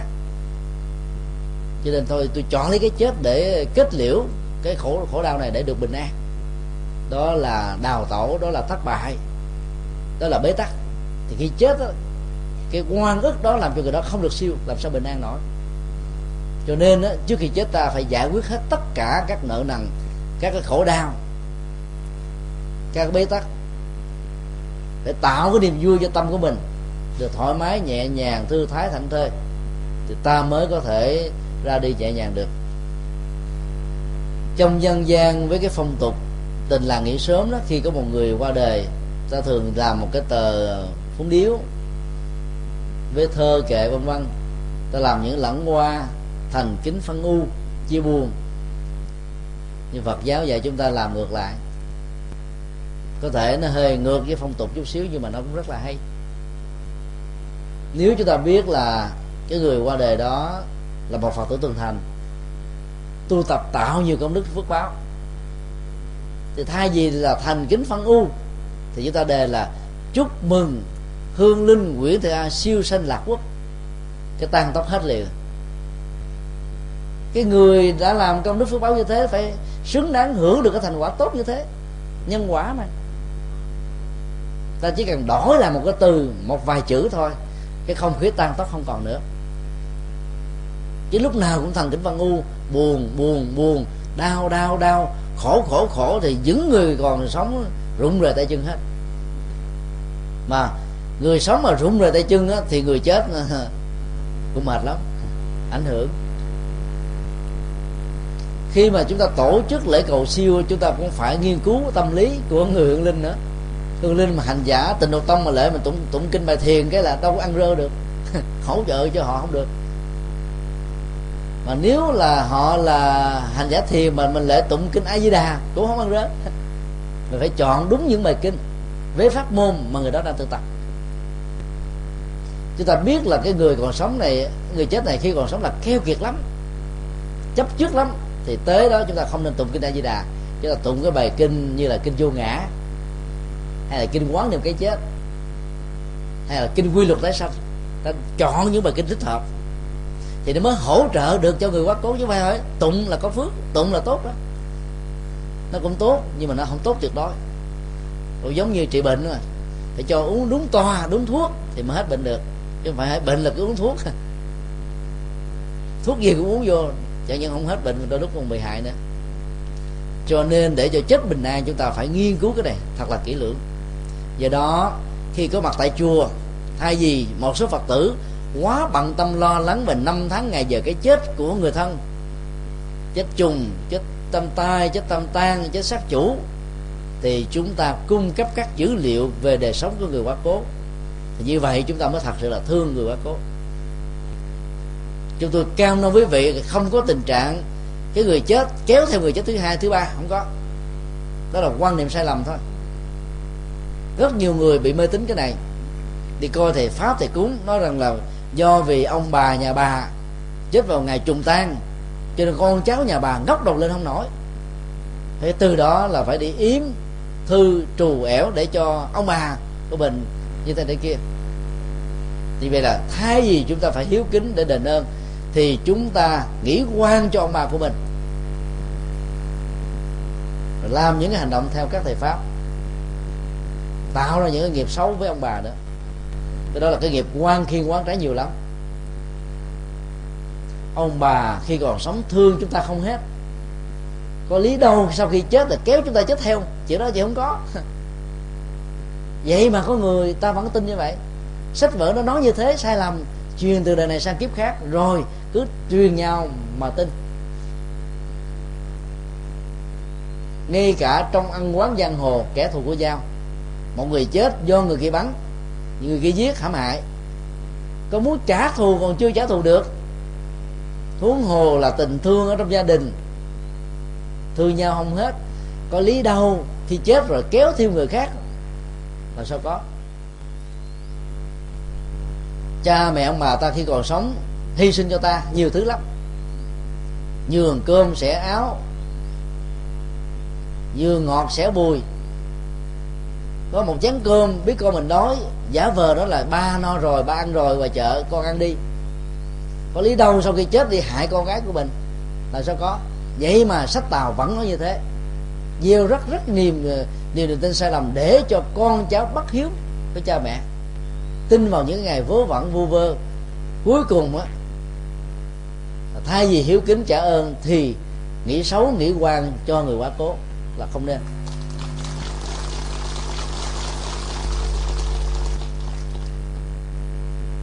Nói tóm lại là phong tục mà tán và tống tán của phật giáo rất đơn giản. Không có tốn tiền bạc nhiều, nhưng mà có giá trị tâm linh. Ở trong nam nó có những cái nhà hoàng tập thể của người hoa.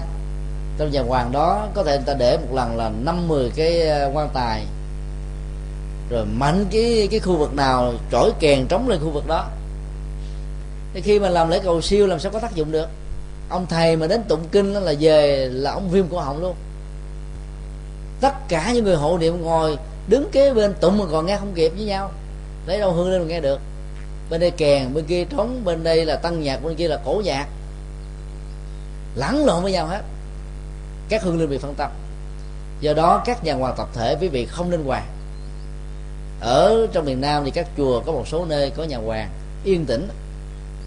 Chúng ta phải làm trong một không gian yên tĩnh. Làm sớm không hiểu có nói là trời, bà này bà kêu quá, làm để cho nó vẻ lạnh lẽo quá, đừng bận tâm. Tổ chức làm lễ cười siêu tụng niệm thì là thuyết giảng để cho hương linh được nhẹ nhàng thư thái. Cái quan trọng là chúng ta phải giúp cho người quá cố đúng cách, thì người quá cố mới hưởng được. Đừng đãi cúng mặn chẳng những không ăn uống được gì, có cái miệng đâu mà nhai, có cái cổ đâu mà nuốt, có bao tử đâu mà chứa, có hệ tuần hoàn đâu mà tiêu hóa. Mà ta cứ cúng. Cho nên cúng là tượng trưng thôi. Còn quan trọng là giúp cho hư linh nhận thức vô thường, vô ngã, tiêu giao miền tình cảnh, thác hóa chính đài sen, nghiệp dứt chốt ba đường, làm bà con phật pháp.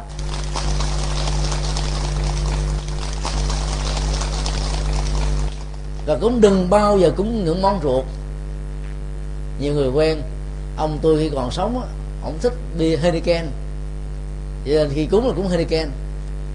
Còn các quan chức to nói ông nhà tôi khi còn sống là uống rượu rượu vang không à? mà số một của pháp? Còn sống uống mà còn xỉn khi chết mà uống cái xỉn làm sao siêu nổi? Có, có, có bà vợ nó trời trước khi ảnh chết á, ảnh bị nghiện dữ lắm. Nghiền mà không có tiền để mua. Bây giờ hơi cúng cho ờ, một ngao. Kiếp sau sinh ra làm nghiện tiếp. Còn có người nói, bà nhà tôi khoái ăn ờ, phở hay là ăn cua, rồi cá, tôm, tép. Bây giờ cúng bả, cho bả hài lòng. Bả gieo nghiệp nữa. Sống gieo nghiệp, rồi chết do vì mê tín gieo gieo thêm nghiệp. Người trung hoa làm heo quay, gà quay, vịt quay. Cái chết của người này kéo theo cái chết của nhiều con vật khác. Biết bao nhiêu cái nghiệp bất hạnh. Cho nên chúng ta phải tuyệt đối cúng đại chay thôi, không được cúng đại bằng. Đó là chúng ta giúp cho người quá cố chết được bình an. Chẳng những không tốn tiền mà còn được phước nữa. Khi động ờ, làm lễ động thổ không nên cúng tam sơn, khi hạ nguyệt cũng không nên cúng tam sơn. Ba con vật hiến tới thần linh đó là của nho giáo mà nhân quả chúng ta hiểu rồi, chúng ta giết mạng, chúng ta phải đền mạng. Nếu không chuyển hóa nghiệp, do đó phải dẹp bỏ những phong tục đó. Chúng ta chỉ cúng trái cây hoa quả đèn cày, tụng kinh. Cái đó là cái cách đúng cao thượng nhất, nhẹ nhàng nhất, mà lại có kết quả nhất. Số tiền còn lại đi làm các việc từ thiện. Lễ thiết thực. Sáng nay chúng tôi đã nói rồi, việc đốt vàng mã không có lễ cho ai mà nó phạm vào một cái nghiệp là ờ, là phá hoại tài sản của mình. Hiện tại thì nghèo có nhiều gia đình, muốn lấy leo thiên hạ. Nhà thì nghèo sơ, nghèo sát, mà ráng đi vay mượn 5 triệu 10 triệu để mua giấy vàng mã cho người thân. Cúng xong rồi mắc nợ luôn. Hiện tại là đã bị mắc nợ, tương lai trả một cái quả gọi là phá tài sản, nghèo thêm nữa nếu chúng ta sử dụng cái số tiền mà đốt giấy vàng mã mà làm từ thiện biết bao nhiêu người vượt qua được cái khổ đau và thiếu thốn. Người trung hoa mê tín vô cùng. Chùa trung hoa nào cũng có những cái quả lò to tướng đốt. Và gần đây đó thì à, phật giáo đã khuyến khích tại thành phố hồ chí minh thôi chỉ lấy một vài thí điểm dài ba ngôi chùa lớn thôi.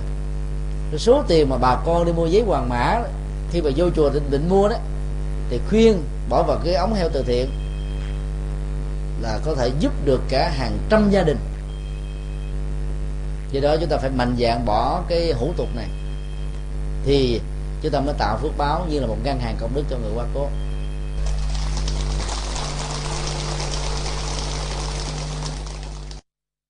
gia đình của con mà có người thân, hoặc là cha mẹ, hoặc là anh em trong gia thân quyến thuộc mà mất đi thì chúng con làm sao mà biết được mà à, mà à, chúng con đã làm tất cả những việc vật sự, rồi là phóng sinh tu phúc, rồi làm những việc thiện để cầu siêu cho ờ, hồi hướng cầu siêu cho vong linh của gia thân chúng con. Nhưng mà làm sao chúng con biết được gia thân chúng con là người thân chúng con đã được siêu sinh hay chưa? Vì trong Phật giáo dạy là không được đi xem bói mà không được hút vẻ thể và không được tướng số. Thì làm sao mà chúng con biết được thì ờ, chúng con cũng có à, đôi lời để tính bạch đại đức cũng à, giải đáp cái vấn đề này cho chúng con và toàn thể phật tử trong đại chúng để chúng con được hiểu à, được rõ hơn ạ. À. đó là một câu hỏi rất hay. Có hai cách để chúng ta biết. Thứ nhất là những người thân không hề có nằm mơ. Và chúng ta phải thấy rõ là nằm mơ ở trong một trạng thái mà không hề có một cái ý tưởng gì đến người quá cố mà nếu hai người trở lên cùng thấy cùng một nội dung thì chúng ta biết là người đó chưa được siêu thoát. Còn không có một người nào nằm mơ hết thì chúng ta biết rằng là người đó đã được siêu sinh. Tại vì nếu mà họ chưa được siêu thì họ sẽ về báo mộng. Theo kinh địa tạng nói, báo người a không được thì phải báo người b. Báo người b không được phải kêu cứu người c. Cho đến lúc nào mình được người thân giúp đỡ thì thôi. Vì bản thân họ không tự giúp được chính mình nhưng có những cái tình trạng đó, do vì chúng ta thương tưởng nhớ da giết ngày đêm cho nên ta gặp mơ. Ta gặp người đó trong giấc mơ thì cái đó không đủ dữ liệu để xác định rằng người đó chưa được siêu. Cái điều thứ hai đó là trước cái chết đó, nếu người đó ra đi một cách nhẹ nhàng thư thái không có cái gì để bận rộn bận tâm bận lòng lo lắng uất hận thì chúng ta biết rằng người đó sẽ đi rất là nhanh. Giả sử trong những cái tình huống mà người đó thể hiện những cái mà không hài lòng không gì đó thì việc làm lễ cầu siêu cũng có thể giúp và hỗ trợ cho người đó ra đi. Chúng ta cũng đừng vì thế mà quá bận tâm rằng là khi mà cha tôi mất đó, là mất không nhắm nó chỉ là những dấu hiệu thôi. Chúng ta vẫn phải tin có tác dụng của các lễ cầu siêu. Lúc đó có thể bị ức chế có thể hận thù, có thể tiếc nuối, có thể bám víu. Nhưng sau khi nghe các lễ cầu siêu rồi thì người đó buông bỏ, thì người đó vẫn ra đi được. Thì những cái dấu hiệu ban đầu là tiêu cực đó, nó không phải là một trở ngại phật vĩnh viễn, cố định.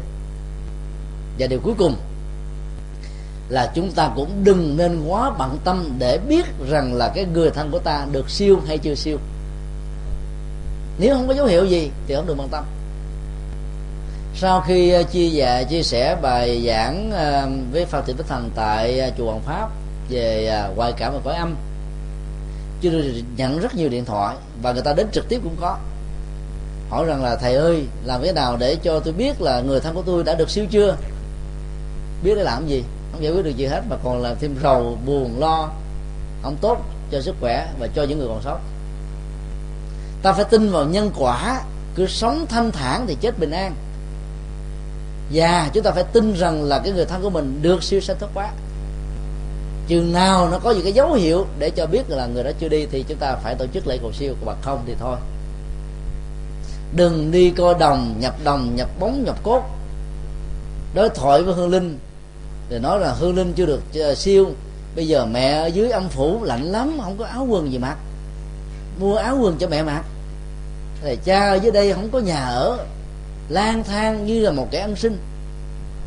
Nhiều người con nghe nói như vậy động lòng, cho nên tiếp tục làm cho cái phong tục tập quán sai lầm có cơ sở để tồn tại. Chúng tôi xác định rõ trong tinh thần Phật dạy là không có địa ngục, chỉ có các cái ngục trên dương gian.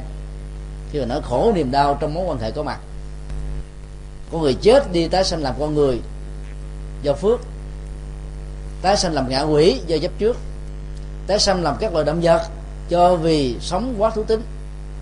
Tái sanh làm con người ngoài các hành tinh vì phước báo quá nhiều. Tái sanh làm các vị thần vì đóng góp nhiều cho quê hương sao tác năm cảnh giới đó, chúng ta phải tin. Do đó đừng quá lo lắng. Lo lắng mà nghe theo các ông thầy pháp không có lương tâm. Bài vẽ riết rồi gia đình ta tán gia bại sản, khủng hoảng tâm lý và tinh thần cách đây khoảng hai tuần có một người lấy. Lúc này gia đình tôi làm ăn thua lỗ. Và khi đi gặp thầy pháp thầy pháp có nói là là có một người ông trong gia đình chết. Vì ông này ông chưa siêu, cho nên là gia đình ngóc đầu lên. Không được, bây giờ phải làm sao để yếm ông này? Kể từ khi nghe cái lời phán của ông thầy pháp đó về, cả gia đình sống bất bình an. Thực ra trong cái giai đoạn hiện nay khủng hoảng kinh tế toàn cầu ảnh hưởng hết toàn bộ. Chúng ta phải hiểu cái nhân quả kinh tế.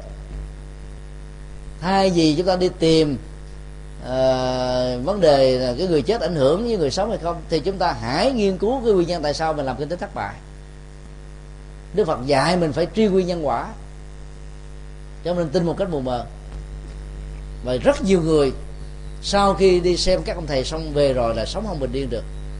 Bị ám ảnh bị tác động bị chi phối do đó đạo phật dạy chúng ta là không nên bận tâm về chuyện này. Năm tháng ngày giờ là nhân duyên thôi. Có được còn lại là sống làm sao cho được hạnh phúc. Còn cái việc mà thua lỗ trong làm ăn là nó còn nhiều yếu tố khác. Chẳng lẽ là người thân của chúng ta là đi đi đọc con cháu của mình?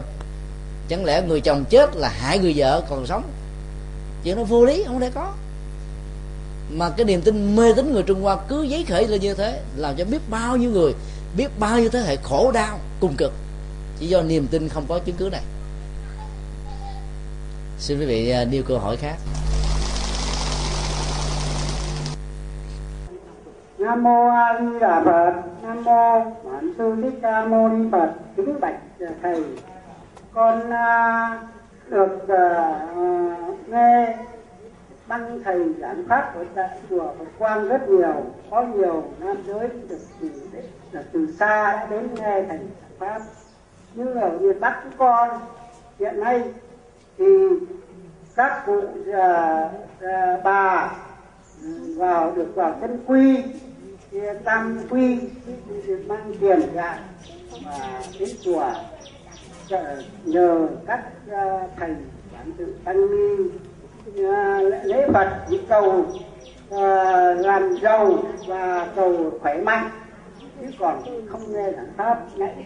Cũng như lúc đầu con được à, thấy thầy hỏi à, có ai nghe cái chữ sáo không? Thì có một số vị vẫn có nghe thấy. Vậy thì tâm vẫn vọng nghiệp không có tâm phật chúng con chỉ mong mỏi làm sao?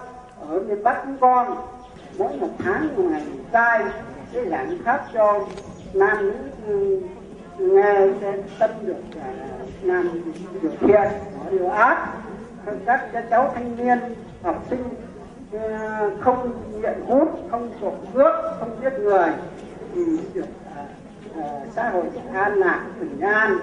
Nam mô điều à, mà chú vừa nêu ra đó nó cũng là mối quan tâm của rất nhiều tăng ni.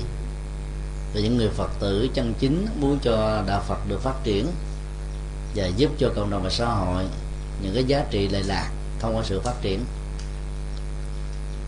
Khi sáng khi à, chúng tôi à, chuyên đọc và truyền trao năm điều đạo đức với ba ngôi tâm linh, chúng tôi đã có giải thích tương đối rõ một cách chắn tắt rằng là đừng bao giờ quan niệm Phật như là một vị thần linh hay là thượng đế. Các tôn giáo dạy các tín đồ đến với tôn giáo thông qua sự cầu nguyện văn sinh. Vì người ta gán cho ba đức tính cao thượng ở đức chúa là toàn năng toàn bi toàn trí. Toàn năng không có gì là chúa không làm được. Toàn bi tình thương phổ cập hết muôn loài. Toàn trí cái gì cũng có thể giải quyết được. Thấy được hiểu được. Trên thực tế đó, thiên tai bao gồm sóng thần động đất lũ lụt hạn hán mất mùa, bệnh dịch, chết chóc, chiến tranh diễn ra hàng ngày, hàng giờ trên hành tinh chúng ta và nhiều hành tinh khác. Chúa có làm được gì đâu. Trong những nỗi khổ đau đó cũng là con người giúp con người. Các chính phủ kêu gọi người dân của mình đóng góp. Như chẳng hạn vừa qua trận bão lụt lớn đã cướp đi 134.000 mạng sống tại Miến Điện. Tại bão Nagis rồi trận động đất tại Tứ Xuyên đã cướp đi trên 80.000 người. Cơn sóng thần Đông Nam Á cái đây vài năm đã cướp đi mấy trăm ngàn người. Chúa đâu chẳng thấy vì Chúa đâu có thật. Chúa do cái niềm tin mê tín con người tạo ra. Và cũng do các đoàn từ thiện quốc tế và những cái nước bị thiên tai nỗ lực để giúp. Cho nên á, đừng nên quan niệm Phật là một vị thần linh ban phước có rất nhiều cụ đến chùa cung nại chuối, mong là Phật cho con được trúng số độc đắc. Chúng có một bát gạo thôi, mong cho con của con đổ đạt cao, là quan to chức lớn. Chúng ta đang mặc cả nhân quả với phật. Chúng ta tính toán nhiều thứ lắm. Như vậy là chúng ta hiểu sai nhân quả phật không thể nào ban được những thứ này mà cũng không ai ban được cái đó. Ngoài chính cái phước lực của mình ban cho mình. Nên đạo phật dạy chúng ta thay thế cái cầu nguyện thành phát nguyện. Cầu nguyện là cho gia đình tôi, cho người thân thương của tôi, cho bản thân tôi. Còn phát nguyện là cầu cho tất cả chúng sinh, tất cả mọi người, mọi loài. Cái tâm lượng của phát nguyện nó lớn hơn cầu nguyện. Phát nguyện nó có chất vị kỷ giới hạn trong một gia đình. Xin lỗi, cầu nguyện có vị kỷ giới hạn trong gia đình. Còn phát nguyện là cho muôn loài.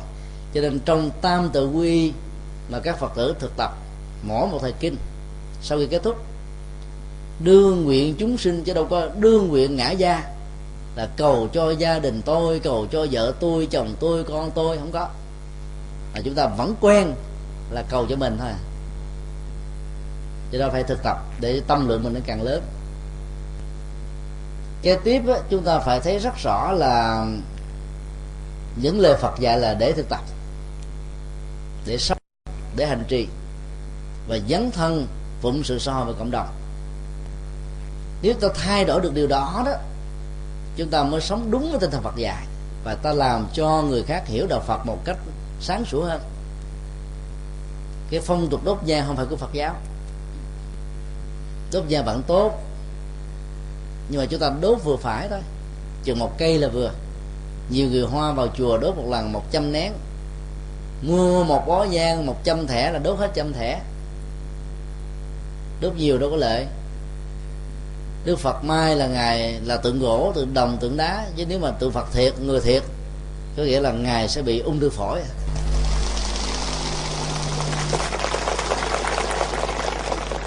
Nhiều chùa phải làm kiến, bao bọc xung quanh các tượng phật vì sợ khói nhang làm cho các tượng phật bị đen.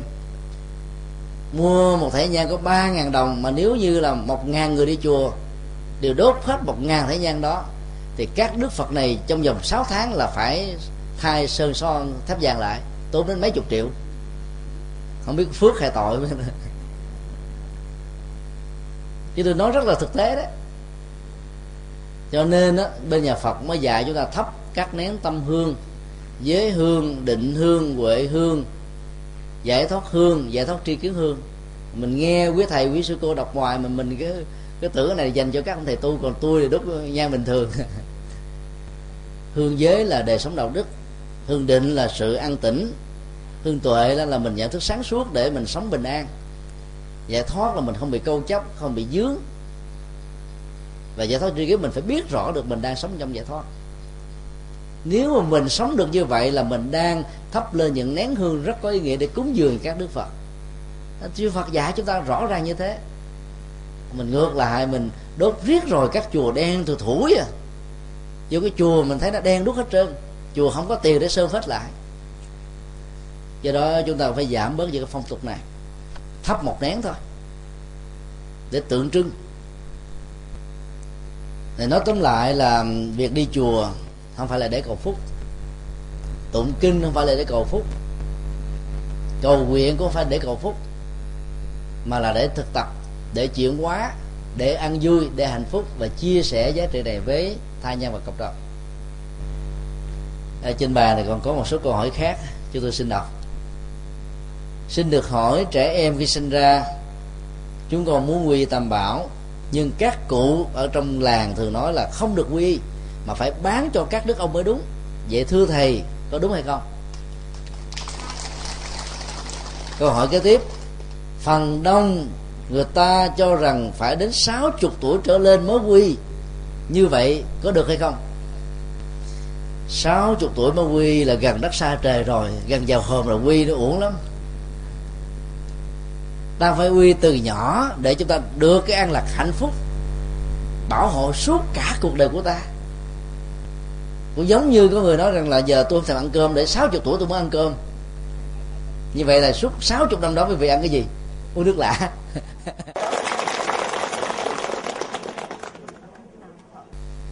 tổ tiên của ta tại miền bắc, cái nôi của văn hóa nghìn đề dân hiến, đến với đạo phật trong cái thời rất trẻ các vị vua như là trần thái tông, trần nhân tông, trần anh tông, thiền sư dặn hạnh, hay là vua lý thái tổ, đều đến với đạo phật trong thời trai trẻ. Cho nên mới lấy cái nền tảng văn hóa, tâm linh, tuệ giác, từ bi, xây dựng quốc gia xã tắc và làm cho đất nước Việt Nam trong hai thời đại Lý và Trần suốt bốn thế kỷ, từ thế kỷ thứ 10 đến 14 hưng thịnh như là một cường quốc hưng thịnh về văn hóa, hưng thịnh về kinh tế, hưng thịnh về tâm linh, và cũng hưng thịnh về phương diện à, chính trị. Do đó, ai đến đạo phật, muốn chừng nào thì người đó bị thiệt thòi chừng đó. Đức Phật còn tại thế thì trong vòng 6 tháng sau khi thành đạo, Ngài đã độ người xuất gia được 1.250 vị.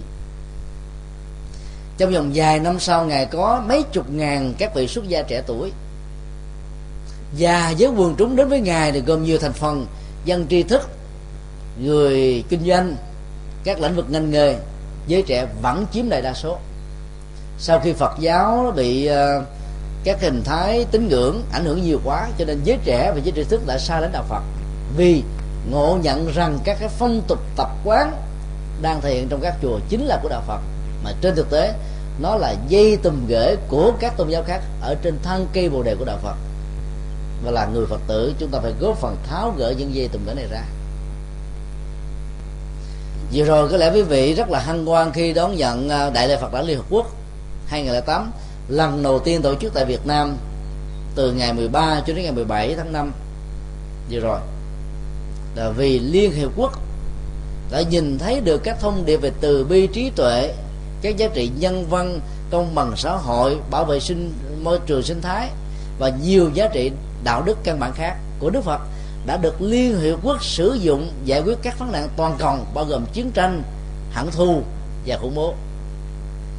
Cho nên không phải vô tình hay là để làm hai lòng đạo phật vì người ta muốn thừa nhận một cách công khai các giá trị của đạo phật. Đạo phật là đạo bi trí và dũng bi á, là thuộc về tình thương yêu giúp đỡ tha nhân. Nó có mặt ở hai giới tính nam và nữ. Trí và dũng nó nổi trội hơn người ở người nam. Như vậy nếu phân tích về phương diện uh, văn hóa thì đạo phật rất là thích hợp cho những người nam những đấng mày râu hơn là chỉ có giới phụ nữ. Và rất tiếc ngày nay do nhiều phong tục tập quán sai với đạo phật tồn tại trong đạo phật đã làm cho đắng mày râu có cảm giác vào chùa trở thành mê tín dị đoan. Và do đó họ đã xa đến đạo phật. Cho nên khi con em trẻ chúng ta mà muốn quy y, chúng ta phải khuyến khích chúng quy từ nhỏ để có định hướng. Vì tuổi trẻ đó, sống di lý, di ý chí. Chỉ cần một sai lầm nhỏ là chúng có thể bị tu tội. Vào trại giam K20 gần 2.000 phạm nhân ở lứa tuổi 14 cho đến 35 bởi vì thiếu con đường tâm linh của đạo Phật chiếu rọi vào. Chúng ta phải quy con em của mình khi con em mình lên 6 tuổi. Rất nhiều người hiểu sai cái tử uh, chữ uh, tự giác trong đạo Phật để cho con mình tự quyết định. Luật pháp cho phép chúng ta dưới tuổi vị tình niên 18 tuổi trở xuống cha mẹ định đoạt và quyết định tất cả mọi thứ cho con em. Bởi vì lúc đó ý thức và mọi thứ nhận thức của tuổi trẻ vị thành niên chưa đủ sáng suốt để nhận đâu là đúng đâu là sai đâu là nên đâu là không. Và do đó là cha mẹ chúng ta phải có trọng trách hướng dẫn đặt chúng vào trong quỹ đạo của đời sống đạo đức và văn hóa tâm linh. Cho nên á, là con em ta trẻ nhất là 6 tuổi chúng ta phải dẫn chúng quy. Lớn lên chúng ta quy thêm một lần nữa để chúng nhớ lại có những cái rung động trái tim, rung động bằng nhận thức để hiểu đạo Phật sâu hơn. Các tôn giáo khác, người ta trở thành là tín đồ nòi từ nhỏ. Vì nhiều phật tử hiểu sai chữ tự giác, là tự ý thức, thực ra tự giác là tự mình tu tập để được giác ngộ. Còn mọi thứ là chúng ta phải có kỷ luật, chúng ta phải có nề nếp, có kỷ cương, có thanh quy để hướng dẫn những người chưa được thiện trở thành thiện đã thiện rồi, trở thành thiện hơn, trở thành toàn thiện. Do đó, chúng ta không nên cúng bán cho đức ông gì cả. Đức ông cũng chỉ là một con người, là một vị thần thôi. Mà đức ông quan công là thần của người trung hoa. Ở việt nam chúng ta có đức trần hưng đạo, là thần ái quốc trung quân của người việt nam. Là người việt nam, chúng ta phải thờ thần việt nam. Để giữ vững được biên cương bờ cõi, tinh thần yêu nước yêu xã tắc yêu giống nòi. Và thần trần hương đạo là một phật tử thuần thành chúng ta phải nhớ điều đó. Quan công là người theo đạo nho. Trí tuệ của quan công không thể nào bằng trần hương đạo của ta được. Thần thì không thể nào bằng phật, vì thần vẫn là người phàm. Được tôn vinh sau một công trạng to lớn nào đó, các thần vẫn có thể bị khổ đau, vẫn có thể tạo nghiệp, vẫn có thể bị sinh tử luân hồi chúng ta tưởng nhớ các thần tại vì cái đóng góp của các vị đó cho dân tộc và xã tắc. Chúng ta cho con em mình cho phật thì con em mình có trí tuệ có lòng từ bi có lòng uh, thương người có hiểu biết có cảm thông có rộng lượng có vô ngã có gì tha. Thì con em đó sau này được lợi ích vô vàng cho dân tộc và cho gia đình. Cho nên quy y cho con em càng sớm thì càng tốt sáu bảy chục tuổi mới quy vẫn tốt. Nhưng mà quá muộn màng. Cái thời đó là thời ăn dưỡng, ăn nghỉ nghỉ hưu. Mình có muốn làm, nó cũng rơi vào tình trạng là lực bất tòng tâm. Còn quy thời trẻ là chúng ta đóng góp cả mấy chục năm. Cái câu tục ngữ trong dân gian này có một cái dụng ý rất là xấu, nguy hiểm lắm. Nếu chúng ta sử dụng nó, trẻ vui nhà, già vui chùa làm như thể chùa chỉ có giúp đỡ được cho những người già. Cửa chùa rộng mở từ bi. Là nơi sinh hoạt văn hóa tâm linh, là trung tâm giáo dục, là nơi bồi dưỡng đạo đức. Cho nên mỗi thành phần mọi lứa tuổi càng phải đến với chùa. Ngày xưa đó, thì chúng ta có những cái sinh hoạt dành cho từng lứa tuổi. Người già sinh hoạt riêng, người trẻ sinh hoạt riêng. Các cái bài kinh tụng niệm cũng phải riêng. Nó thích ứng cho từng lứa tuổi còn bây giờ chúng ta chung với nhau. Cho nên nó hợp với người lớn tuổi thì người trẻ cảm thấy bơ vơ không có không có ờ, chân đứng không có cái chỗ để đóng góp. Nó hợp với giới trẻ thì thanh thiếu nhi đó thì không thấy thích hợp. Ở miền Nam đó nó có được cái sinh hoạt gia đình Phật tử. Trong thập niên 50 trở lại đây trong vòng 60 năm do hòa thượng thích minh châu cư sĩ võ đình cường vừa qua đời. Cư sĩ uh, Ờ, tống hồ cầm đã gây dựng lên. Và gia đình phật tử đó được sinh hoạt chia theo lứa tuổi. Từ 4 tuổi đến 7 tuổi thì sinh hoạt nhóm riêng 7 tuổi đến 8 tuổi 9 tuổi nhóm riêng. Và do đó là các em đến với đạo Phật từ trẻ, từ nhỏ, ở miền Bắc, chưa có được cái phong tục này. Do đó đó, các phụ huynh, những người đi trước là cố gắng là vận động con em của mình đến sinh hoạt. Và trong sinh hoạt gia đình phật tử, chúng ta thấy là ít tụng kinh mà thay vào đó là những lời ca tiếng hát. Sáng hôm nay sư thầy chủ trì cho sáu em thiếu nhi 5 tuổi ca những bài ca rất hay múa rất hay. Rồi một phật tử uh, 13 14 tuổi ca những bài rất là hay. Tuổi trẻ cần lời ca tiếng hát. Còn tiếng chuông cái mỏ tóc tóc tóc bon tóc tóc tóc bon nó thích hợp cho người già thôi. Nghe nó phải trầm lắng nó sâu lắng sau những thăng trầm vinh nhục trong cuộc đời rồi chúng ta thích? Cái gì đã sâu lắng, hướng về bên trong. Còn tuổi trẻ là phải nhạc nhạc dứt xích xích xích bum bum bum bum vậy. Đó là cái quy lý, quy luật tâm lý, rất là bình thường. Cho nên cái sinh hoạt gia đình phật tử ở miền nam rất thích ứng với giới tuổi. Các em lên chùa không phải là tụng kinh, mà ca kinh. Ca những bài ca ca những bài sám hấp dẫn vô cùng. Nội dung cũng là một cái giai điệu, cái phần điệu nó làm cho các em thích hợp hơn rồi các em được vui chơi, cắm trại, giải trí và những cái sinh hoạt phù hợp với lứa tuổi khác. Trong 3 năm trở lại đây thì à, chúng tôi đã biên tập và xuất bản được ba bản kinh phổ nhạc. Đó là kinh phổ môn, kinh di đà, kinh du lan. Rất nhiều người ngộ nhận và trong đó phần lớn là phật tử. Cái cho rằng là kinh di đà, kinh địa tạng là dành cho người chết làm gì có kinh dành cho người chết? Kinh đó người chết người sống đều nghe, đều hiểu, đều hành trì, đều có lệ lạc như nhau. Đến độ có nhiều ông chồng nghe bà vợ mở cái đại di đà đó, trời ơi, bà đem cái quan tài về nhà tôi à. Bà chủ ẻo cho ai chết đây đây? Người ta ngộ nhận như đến thế.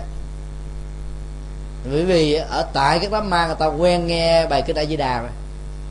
Cho nên chúng tôi phổ nhạc phổ biến với hình thức đĩa nhạc du dương trầm bổng nhẹ nhàng thư thái, nội dung vẫn được giữ y nguyên. Như vậy là trong các tăng lễ mà nếu trỗi lên những cái điệu nhạc phổ như thế thì cái không khí tăng tốc nó sẽ giảm đi. Và giá trị của cầu siêu nó sẽ được tốt. Một câu hỏi khác, khi con người qua đời, làm thế nào để biết người đó sanh về cõi trời, cõi súc sinh, cõi atula? Có lẽ là chúng ta vẫn còn nhớ ờ, có bài thiệu của ngài ờ, đường tâm tạng quyền trang trung hoa.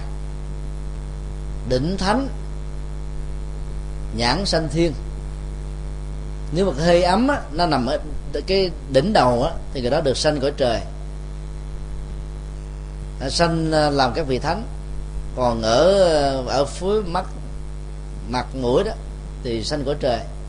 Ở ngực sanh cõi người ở bụng là sanh ờ, làm ngạo quỷ. Ở chân là sanh ờ, làm súc sinh, vân vân. Tất cả những cái đó, nó chỉ có tính cách ước lệ và không chuẩn xác. Nhiều chứng bệnh mà tùy theo cái loại hình bệnh mà cái hơi ấm nó còn giữ lại chỗ nào đó của cơ thể. Người ta không nên bận tâm bận tâm về những chuyện này. Và nó cũng gắn liền với một cái phong tục khác là người ta nói rằng là phải để 8 tiếng đồng hồ mới được đụng vào thi thể vì sợ thi thể nổi lên lòng sân hận, cho nên rơi vào cảnh giới thế thanh xấu. Xin thưa quý vị, đừng nên lo lắng về việc đó. Như chúng tôi đã nói khi nãy, các hương linh nó không còn thân thể vật lý, cho nên cái nhạy cảm ngoại cảm của họ mạnh hơn chúng ta rất nhiều. Người mù không thấy được qua bằng con mắt, cho nên nghe bằng lỗ tai rất là tuyệt. Và cái xúc giác của họ rất là mạnh, hơn con người, có hai con mắt các hương linh khi mà mắt tai mũi lưỡi thân không hoạt động, thì cái ý thức của họ nó mạnh gấp nhiều lần, bởi vì nó tập trung vào ý thức. Cho nên người thân thương người quá cố chăm sóc, tẩn liệm, lo lắng, rửa rái thân thể, thì không thể nào hương linh có cảm giác nghĩ là người này thương tổn thân thể của mình, cướp đi thân thể của mình, để mà nói lòng sân. Chuyện đó không có. Ai đối diện với chúng ta bằng sự thật tâm, thật tình ta biết được, ta cảm nhận được. Người ta làm bằng ngoại giao, xã giao, ta cũng biết được. Hương linh còn biết cái đó, nhạy cảm cái đó hơn chúng ta nhiều lắm. Cho nên đó là đừng có sợ phải chờ đến 8 tiếng mới làm. Tùy theo sự thuận lợi, giờ giấc, chúng ta tổ chức mà làm lễ tán liệm còn muốn biết người đó tái sanh vào cảnh giới nào không quan trọng. Chúng ta tin vào nghiệp cứ lấy một cái thước đo chuẩn nhất là như thế này. Suốt cuộc đời, người đó chuyên làm từ thiện, là bằng tinh thần vô ngã dị tha, động cơ tốt. Mình biết rằng là khi chết là người đó sẽ tái sanh làm chư thiên đó, để hưởng phước báo, và thấp nhất là cõi người. Một người nào đó suốt cả cuộc đời làm nghề dạy bằng lương tâm, chứ không phải bằng đồng tiền, truyền trao kiến thức không hề giấu giúp gì cả. Chứ chúng ta biết rằng người này chết, tái sanh lại làm thầy giáo tiếp, làm cô giáo tiếp, về lĩnh vực đó thôi nó nhân quả nó rõ ràng như thế. Cho nên chỉ cần dựa vào cái bản chất đời sống, với cái nghiệp và cái phước hay là cái công đức người đó đã tạo thì chúng ta biết cảnh giới người đó là cái gì. Người nào mà suốt ngày ăn xong rồi ngủ ngủ xong rồi hưởng thụ hưởng thụ xong rồi ăn chơi ăn chơi xong rồi phá tài, phá của, hại người cha, hại mẹ, cướp giật, chết làm, tái sanh làm ngạ ngạ quỷ hoặc là tái sanh làm các loài động vật là chuyện thường quý vị nhớ chưa bắt giới không? Ở trong tây du ký á, khi ông còn trên cõi trời ông làm là nguyên sói ờ, ở trong cung đình làm chứ không phải nhỏ. Chức to lắm á. Đô đốc hải quân nó đóng nó tương đương với đô đốc á. Một ngày nọ ông uống rượu vào. Trên đường về thay vì về nhà mình không về ghé vào cái cung quảng hàm để ghẹo chọc hàng nga. Rồi bị các quan triều đình bắt được giả về. Thượng đế giận lắm. Hằng nga là là người cưng của thượng đế, mà dám đụng đến hằng nga. Cho nên phải ờ, tội xử tả mà chết. Thái thượng lão quân nó nói rằng, thôi thượng đế, tha tội cho nó đi, nó là đàn em của con.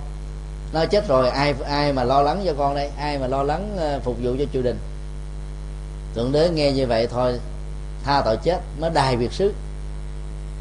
Cho ờ, xuống ở dưới trần gian này làm con heo cho ta thấy là đây là cái chuyện hư cấu thôi, nhưng mà cái giá trị hư cấu về nhân quả rất là hay. Ở trên đó là tối ngày uống rượu nè, ăn chê nè, là cưỡng bức nè, hãm hiếp phụ nữ nè. Cái đó là cái thú tính mạnh. Thì cái cái cái cái quả tái sanh của ông ta cao lắm là làm heo.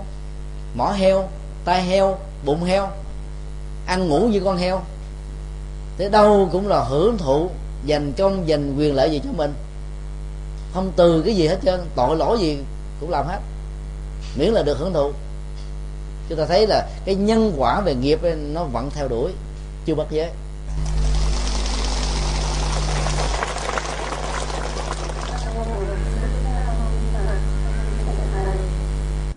Chuẩn bị cho tới ngày đại báo hiếu vô Nam rằm tháng 7 hàng phật tử chúng con và nhân dân địa phương chúng con phía miền bắc ngoài này ảnh hưởng về ờ, việc đốt vàng mã rất là nhiều.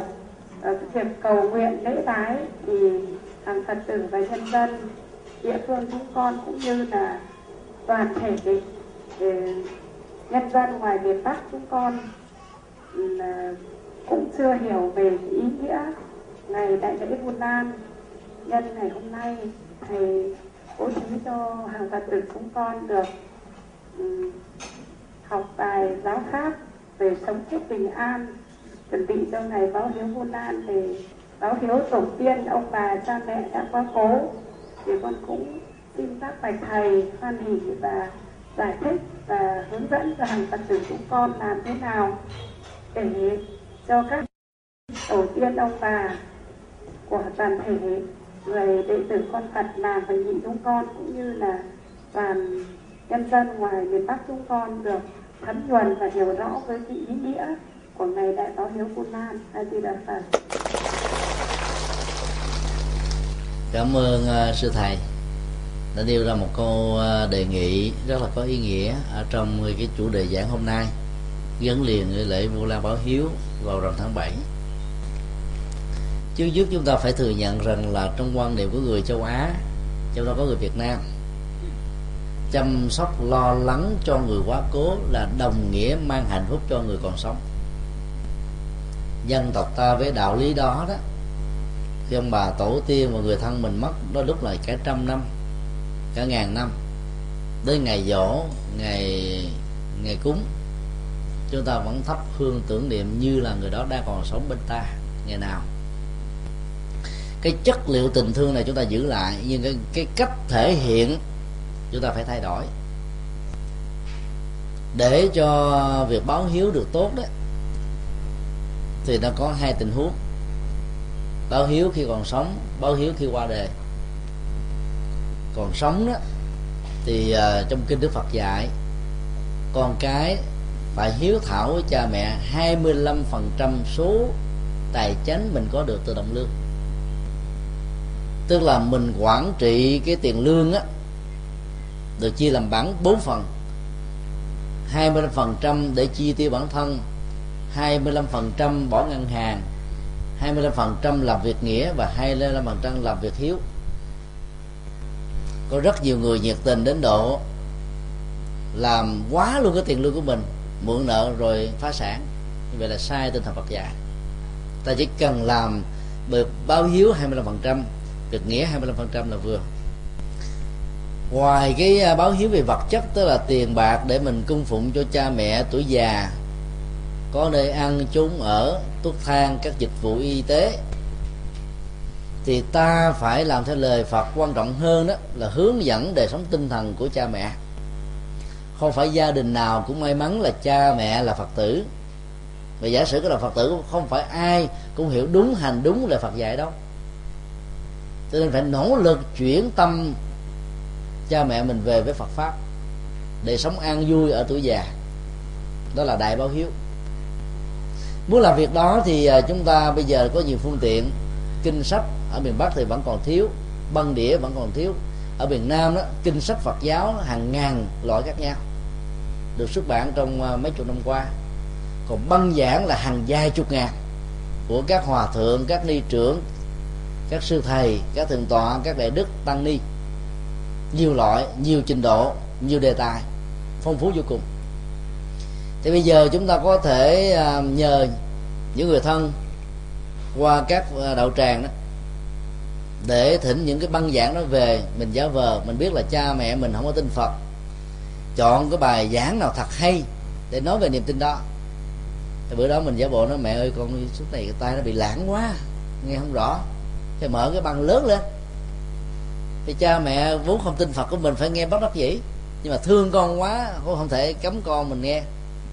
Thì lúc đầu á cha mẹ nghe phê bình chỉ chết trời ơi ông thầy nào ông giảng gì đâu sai quá không đúng gì hết trơn. Giảng không, không hay ho vậy chứ. Thì mình biết rằng là cha mẹ mình đang bị dính câu là tốt á. Để cái người mà nghe mà phê bình chỉ trích tức là nghe phải chú tâm lắm. Để vạch cái này bê móc cái kia, không đồng tình cái nọ. Nhưng mà giáo pháp của nhà phật đó nó có một cái chất chuyển hóa nhiệm màu lắm. Người ta đến bằng một thái độ công kích thì sau này sẽ trở thành những người ủng hộ. Vì giá trị của nó làm ta phải thừa nhận thôi, không thể nào có cái gì khác. Cho nên mình phải chọn lọc những cái bài giảng mà mình thấy rằng là cha mẹ mình khi mà nghe có thể có tác dụng tốt. Mình giả vờ một cái này cái nọ để cho cha mình phải nghe một cách bất đắc dĩ đó là báo hiếu khi còn sống khi cha mẹ chúng ta qua đề đó, thì à, như chúng tôi vừa chia sẻ từ sáng và nãy, là phải tổ chức lễ tang một cách rất là giản đơn. Nhưng mà đầy ý nghĩa tâm linh và đạo đức. Cái mối quan hệ của cha mẹ về phương diện luật pháp đối với con cái là sự thừa kế, gia tài. Cha mẹ có thể phân chia một cách đồng đều, hay là người nhiều người kẻ ít, dù sao thì nó cũng là một phần chia chúng ta phải biết ơn nghĩa đó, thậm chí không có chia gì cả, chúng ta phải biết ơn. Vì không có cha mẹ, chúng ta không có mặt trong cuộc đời. Như vậy, phải thừa kế cái gia tài đó một cách xứng đáng. Tức là nếu cha mẹ mình là phật tử, thì mình phải huấn luyện làm sao cho con cháu của mình cũng là phật tử từ nhỏ. Là mình có hiếu. Nếu cha mẹ mình chưa là phật tử, mình lại càng làm cho gia đình này trở thành phật tử hơn, là mình đại hiếu vì chúng ta biết là làm phật tử là được hạnh phúc. Trong suốt mấy ngày hoàng linh cữu của cha mẹ ông bà ta không nên tập hợp người thân lại theo cách thế theo dân gian ở những vùng thôn quê nhất là ở miền nam. Người nam á, thì nhậu nhẹt người nữ thì đánh bài tứ sắc. Hoàn toàn vô nghĩa về xã hội hoàn toàn vô nghĩa về về về gia đình hoàn toàn mất hết tất cả những cái tình thương, tình thân đối với người quá cố. Tất cả mọi người tới đây chỉ là một công việc duy nhất, là làm thế nào để giúp cho người quá cố được siêu thôi. Cho nên mọi nhậu nhẹt phải được dẹp đi. Cho nên chúng ta phải tổ chức lễ ờ, cầu siêu, trang nghiêm. Chúng ta thỉnh mời quý thầy về thuyết giảng để tháo gỡ, để giúp đỡ chúng ta tổ chức, nếu cúng dường gia tăng đối với những người giàu đừng chờ đến bốn chín ngày mới cúng. Từ đó hương linh đi siêu rồi, không cảm nhận được việc làm tốt của ta, khó quan hỷ theo. Mới vừa chết, chúng ta cúng liền càng tốt nếu mình có điều kiện. Để sự cảm nhận của họ tạo ra sự quan hỷ, thì giá trị mới được lớn. Không đốt giấy vàng mã, không làm gì, không đốt gì hết, mà chỉ làm từ thiện thôi ở miền nam đó thì có cái phong tục là tụng à, hai bản kinh kinh du lan và kinh báo ơn cha mẹ. Không biết miền bắc có giống vậy không? Dạ, như vậy là tốt. Thì hai bài kinh đó nói về công ơn trời biển của cha và mẹ. Chúng tôi à, có dịch lại bản kinh này và có một cái đoạn dịch bằng thơ đó. công cha như núi thái nghĩa mẹ như đất dày mẹ già hơn trăm tuổi vẫn thương con 80 tình thương nào ngơi nghỉ, đến hơi thở của đời. Lời Phật dạy về tình thương của cha mẹ dành cho chúng ta lớn lắm.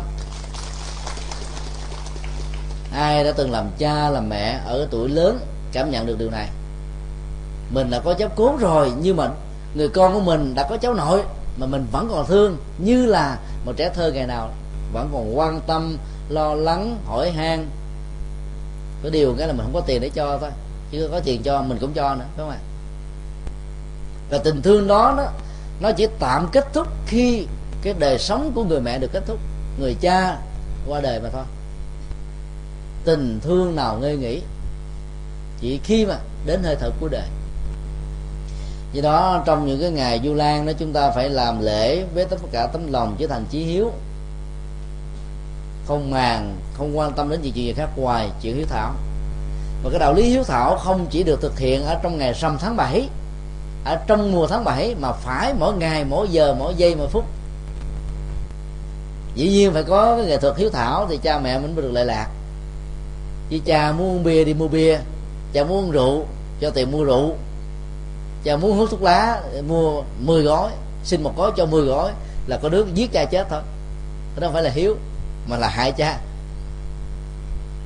Mẹ muốn coi uh, phim trưởng hồng kông muốn coi phim tình cảm của uh, triều tiên. Xin một yêu cầu một mình mua đến 10 bộ. Về bà coi riết rồi suy nhiều thần kinh mất ăn mất ngủ bệnh tật tai biến ờ, đường lên cao thì không vận động suốt ngày năm cho nên chúng ta phải hiếu thảo đúng cách. Phải nghe giúp làm sao cho cha mẹ mình nghe băng giảng giải trí cũng phải có. Một ngày giải trí chừng hai tiếng là vừa theo khoa học đối với người lớn tuổi. Giải trí nhiều quá làm cho suy nhược cơ thể và tinh thần. Tối bị à, ảo mộng sống ở trong ảo giác. Và nhiều cái biến chứng bệnh tật khác nữa. Nói tóm lại là chúng ta phải thì đúng cách đó, thì à, sự hiếu thảo mới có ý nghĩa và lệ lạc mới bắt đầu có mặt thì bây giờ thì à, thời gian cũng đã hơi nhiều, câu hỏi thì vẫn còn. Cho nên à, chắc có lẽ là để hẹn à, kỳ khác.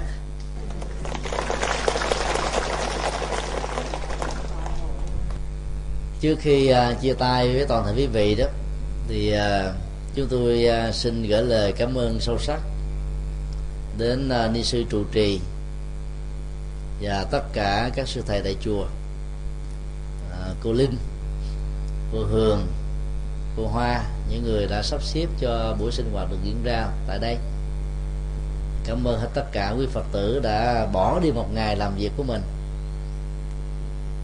để đến đây sinh hoạt và kính chúc tất cả được an lành, hạnh phúc, thịnh vượng và bình an. Nam mô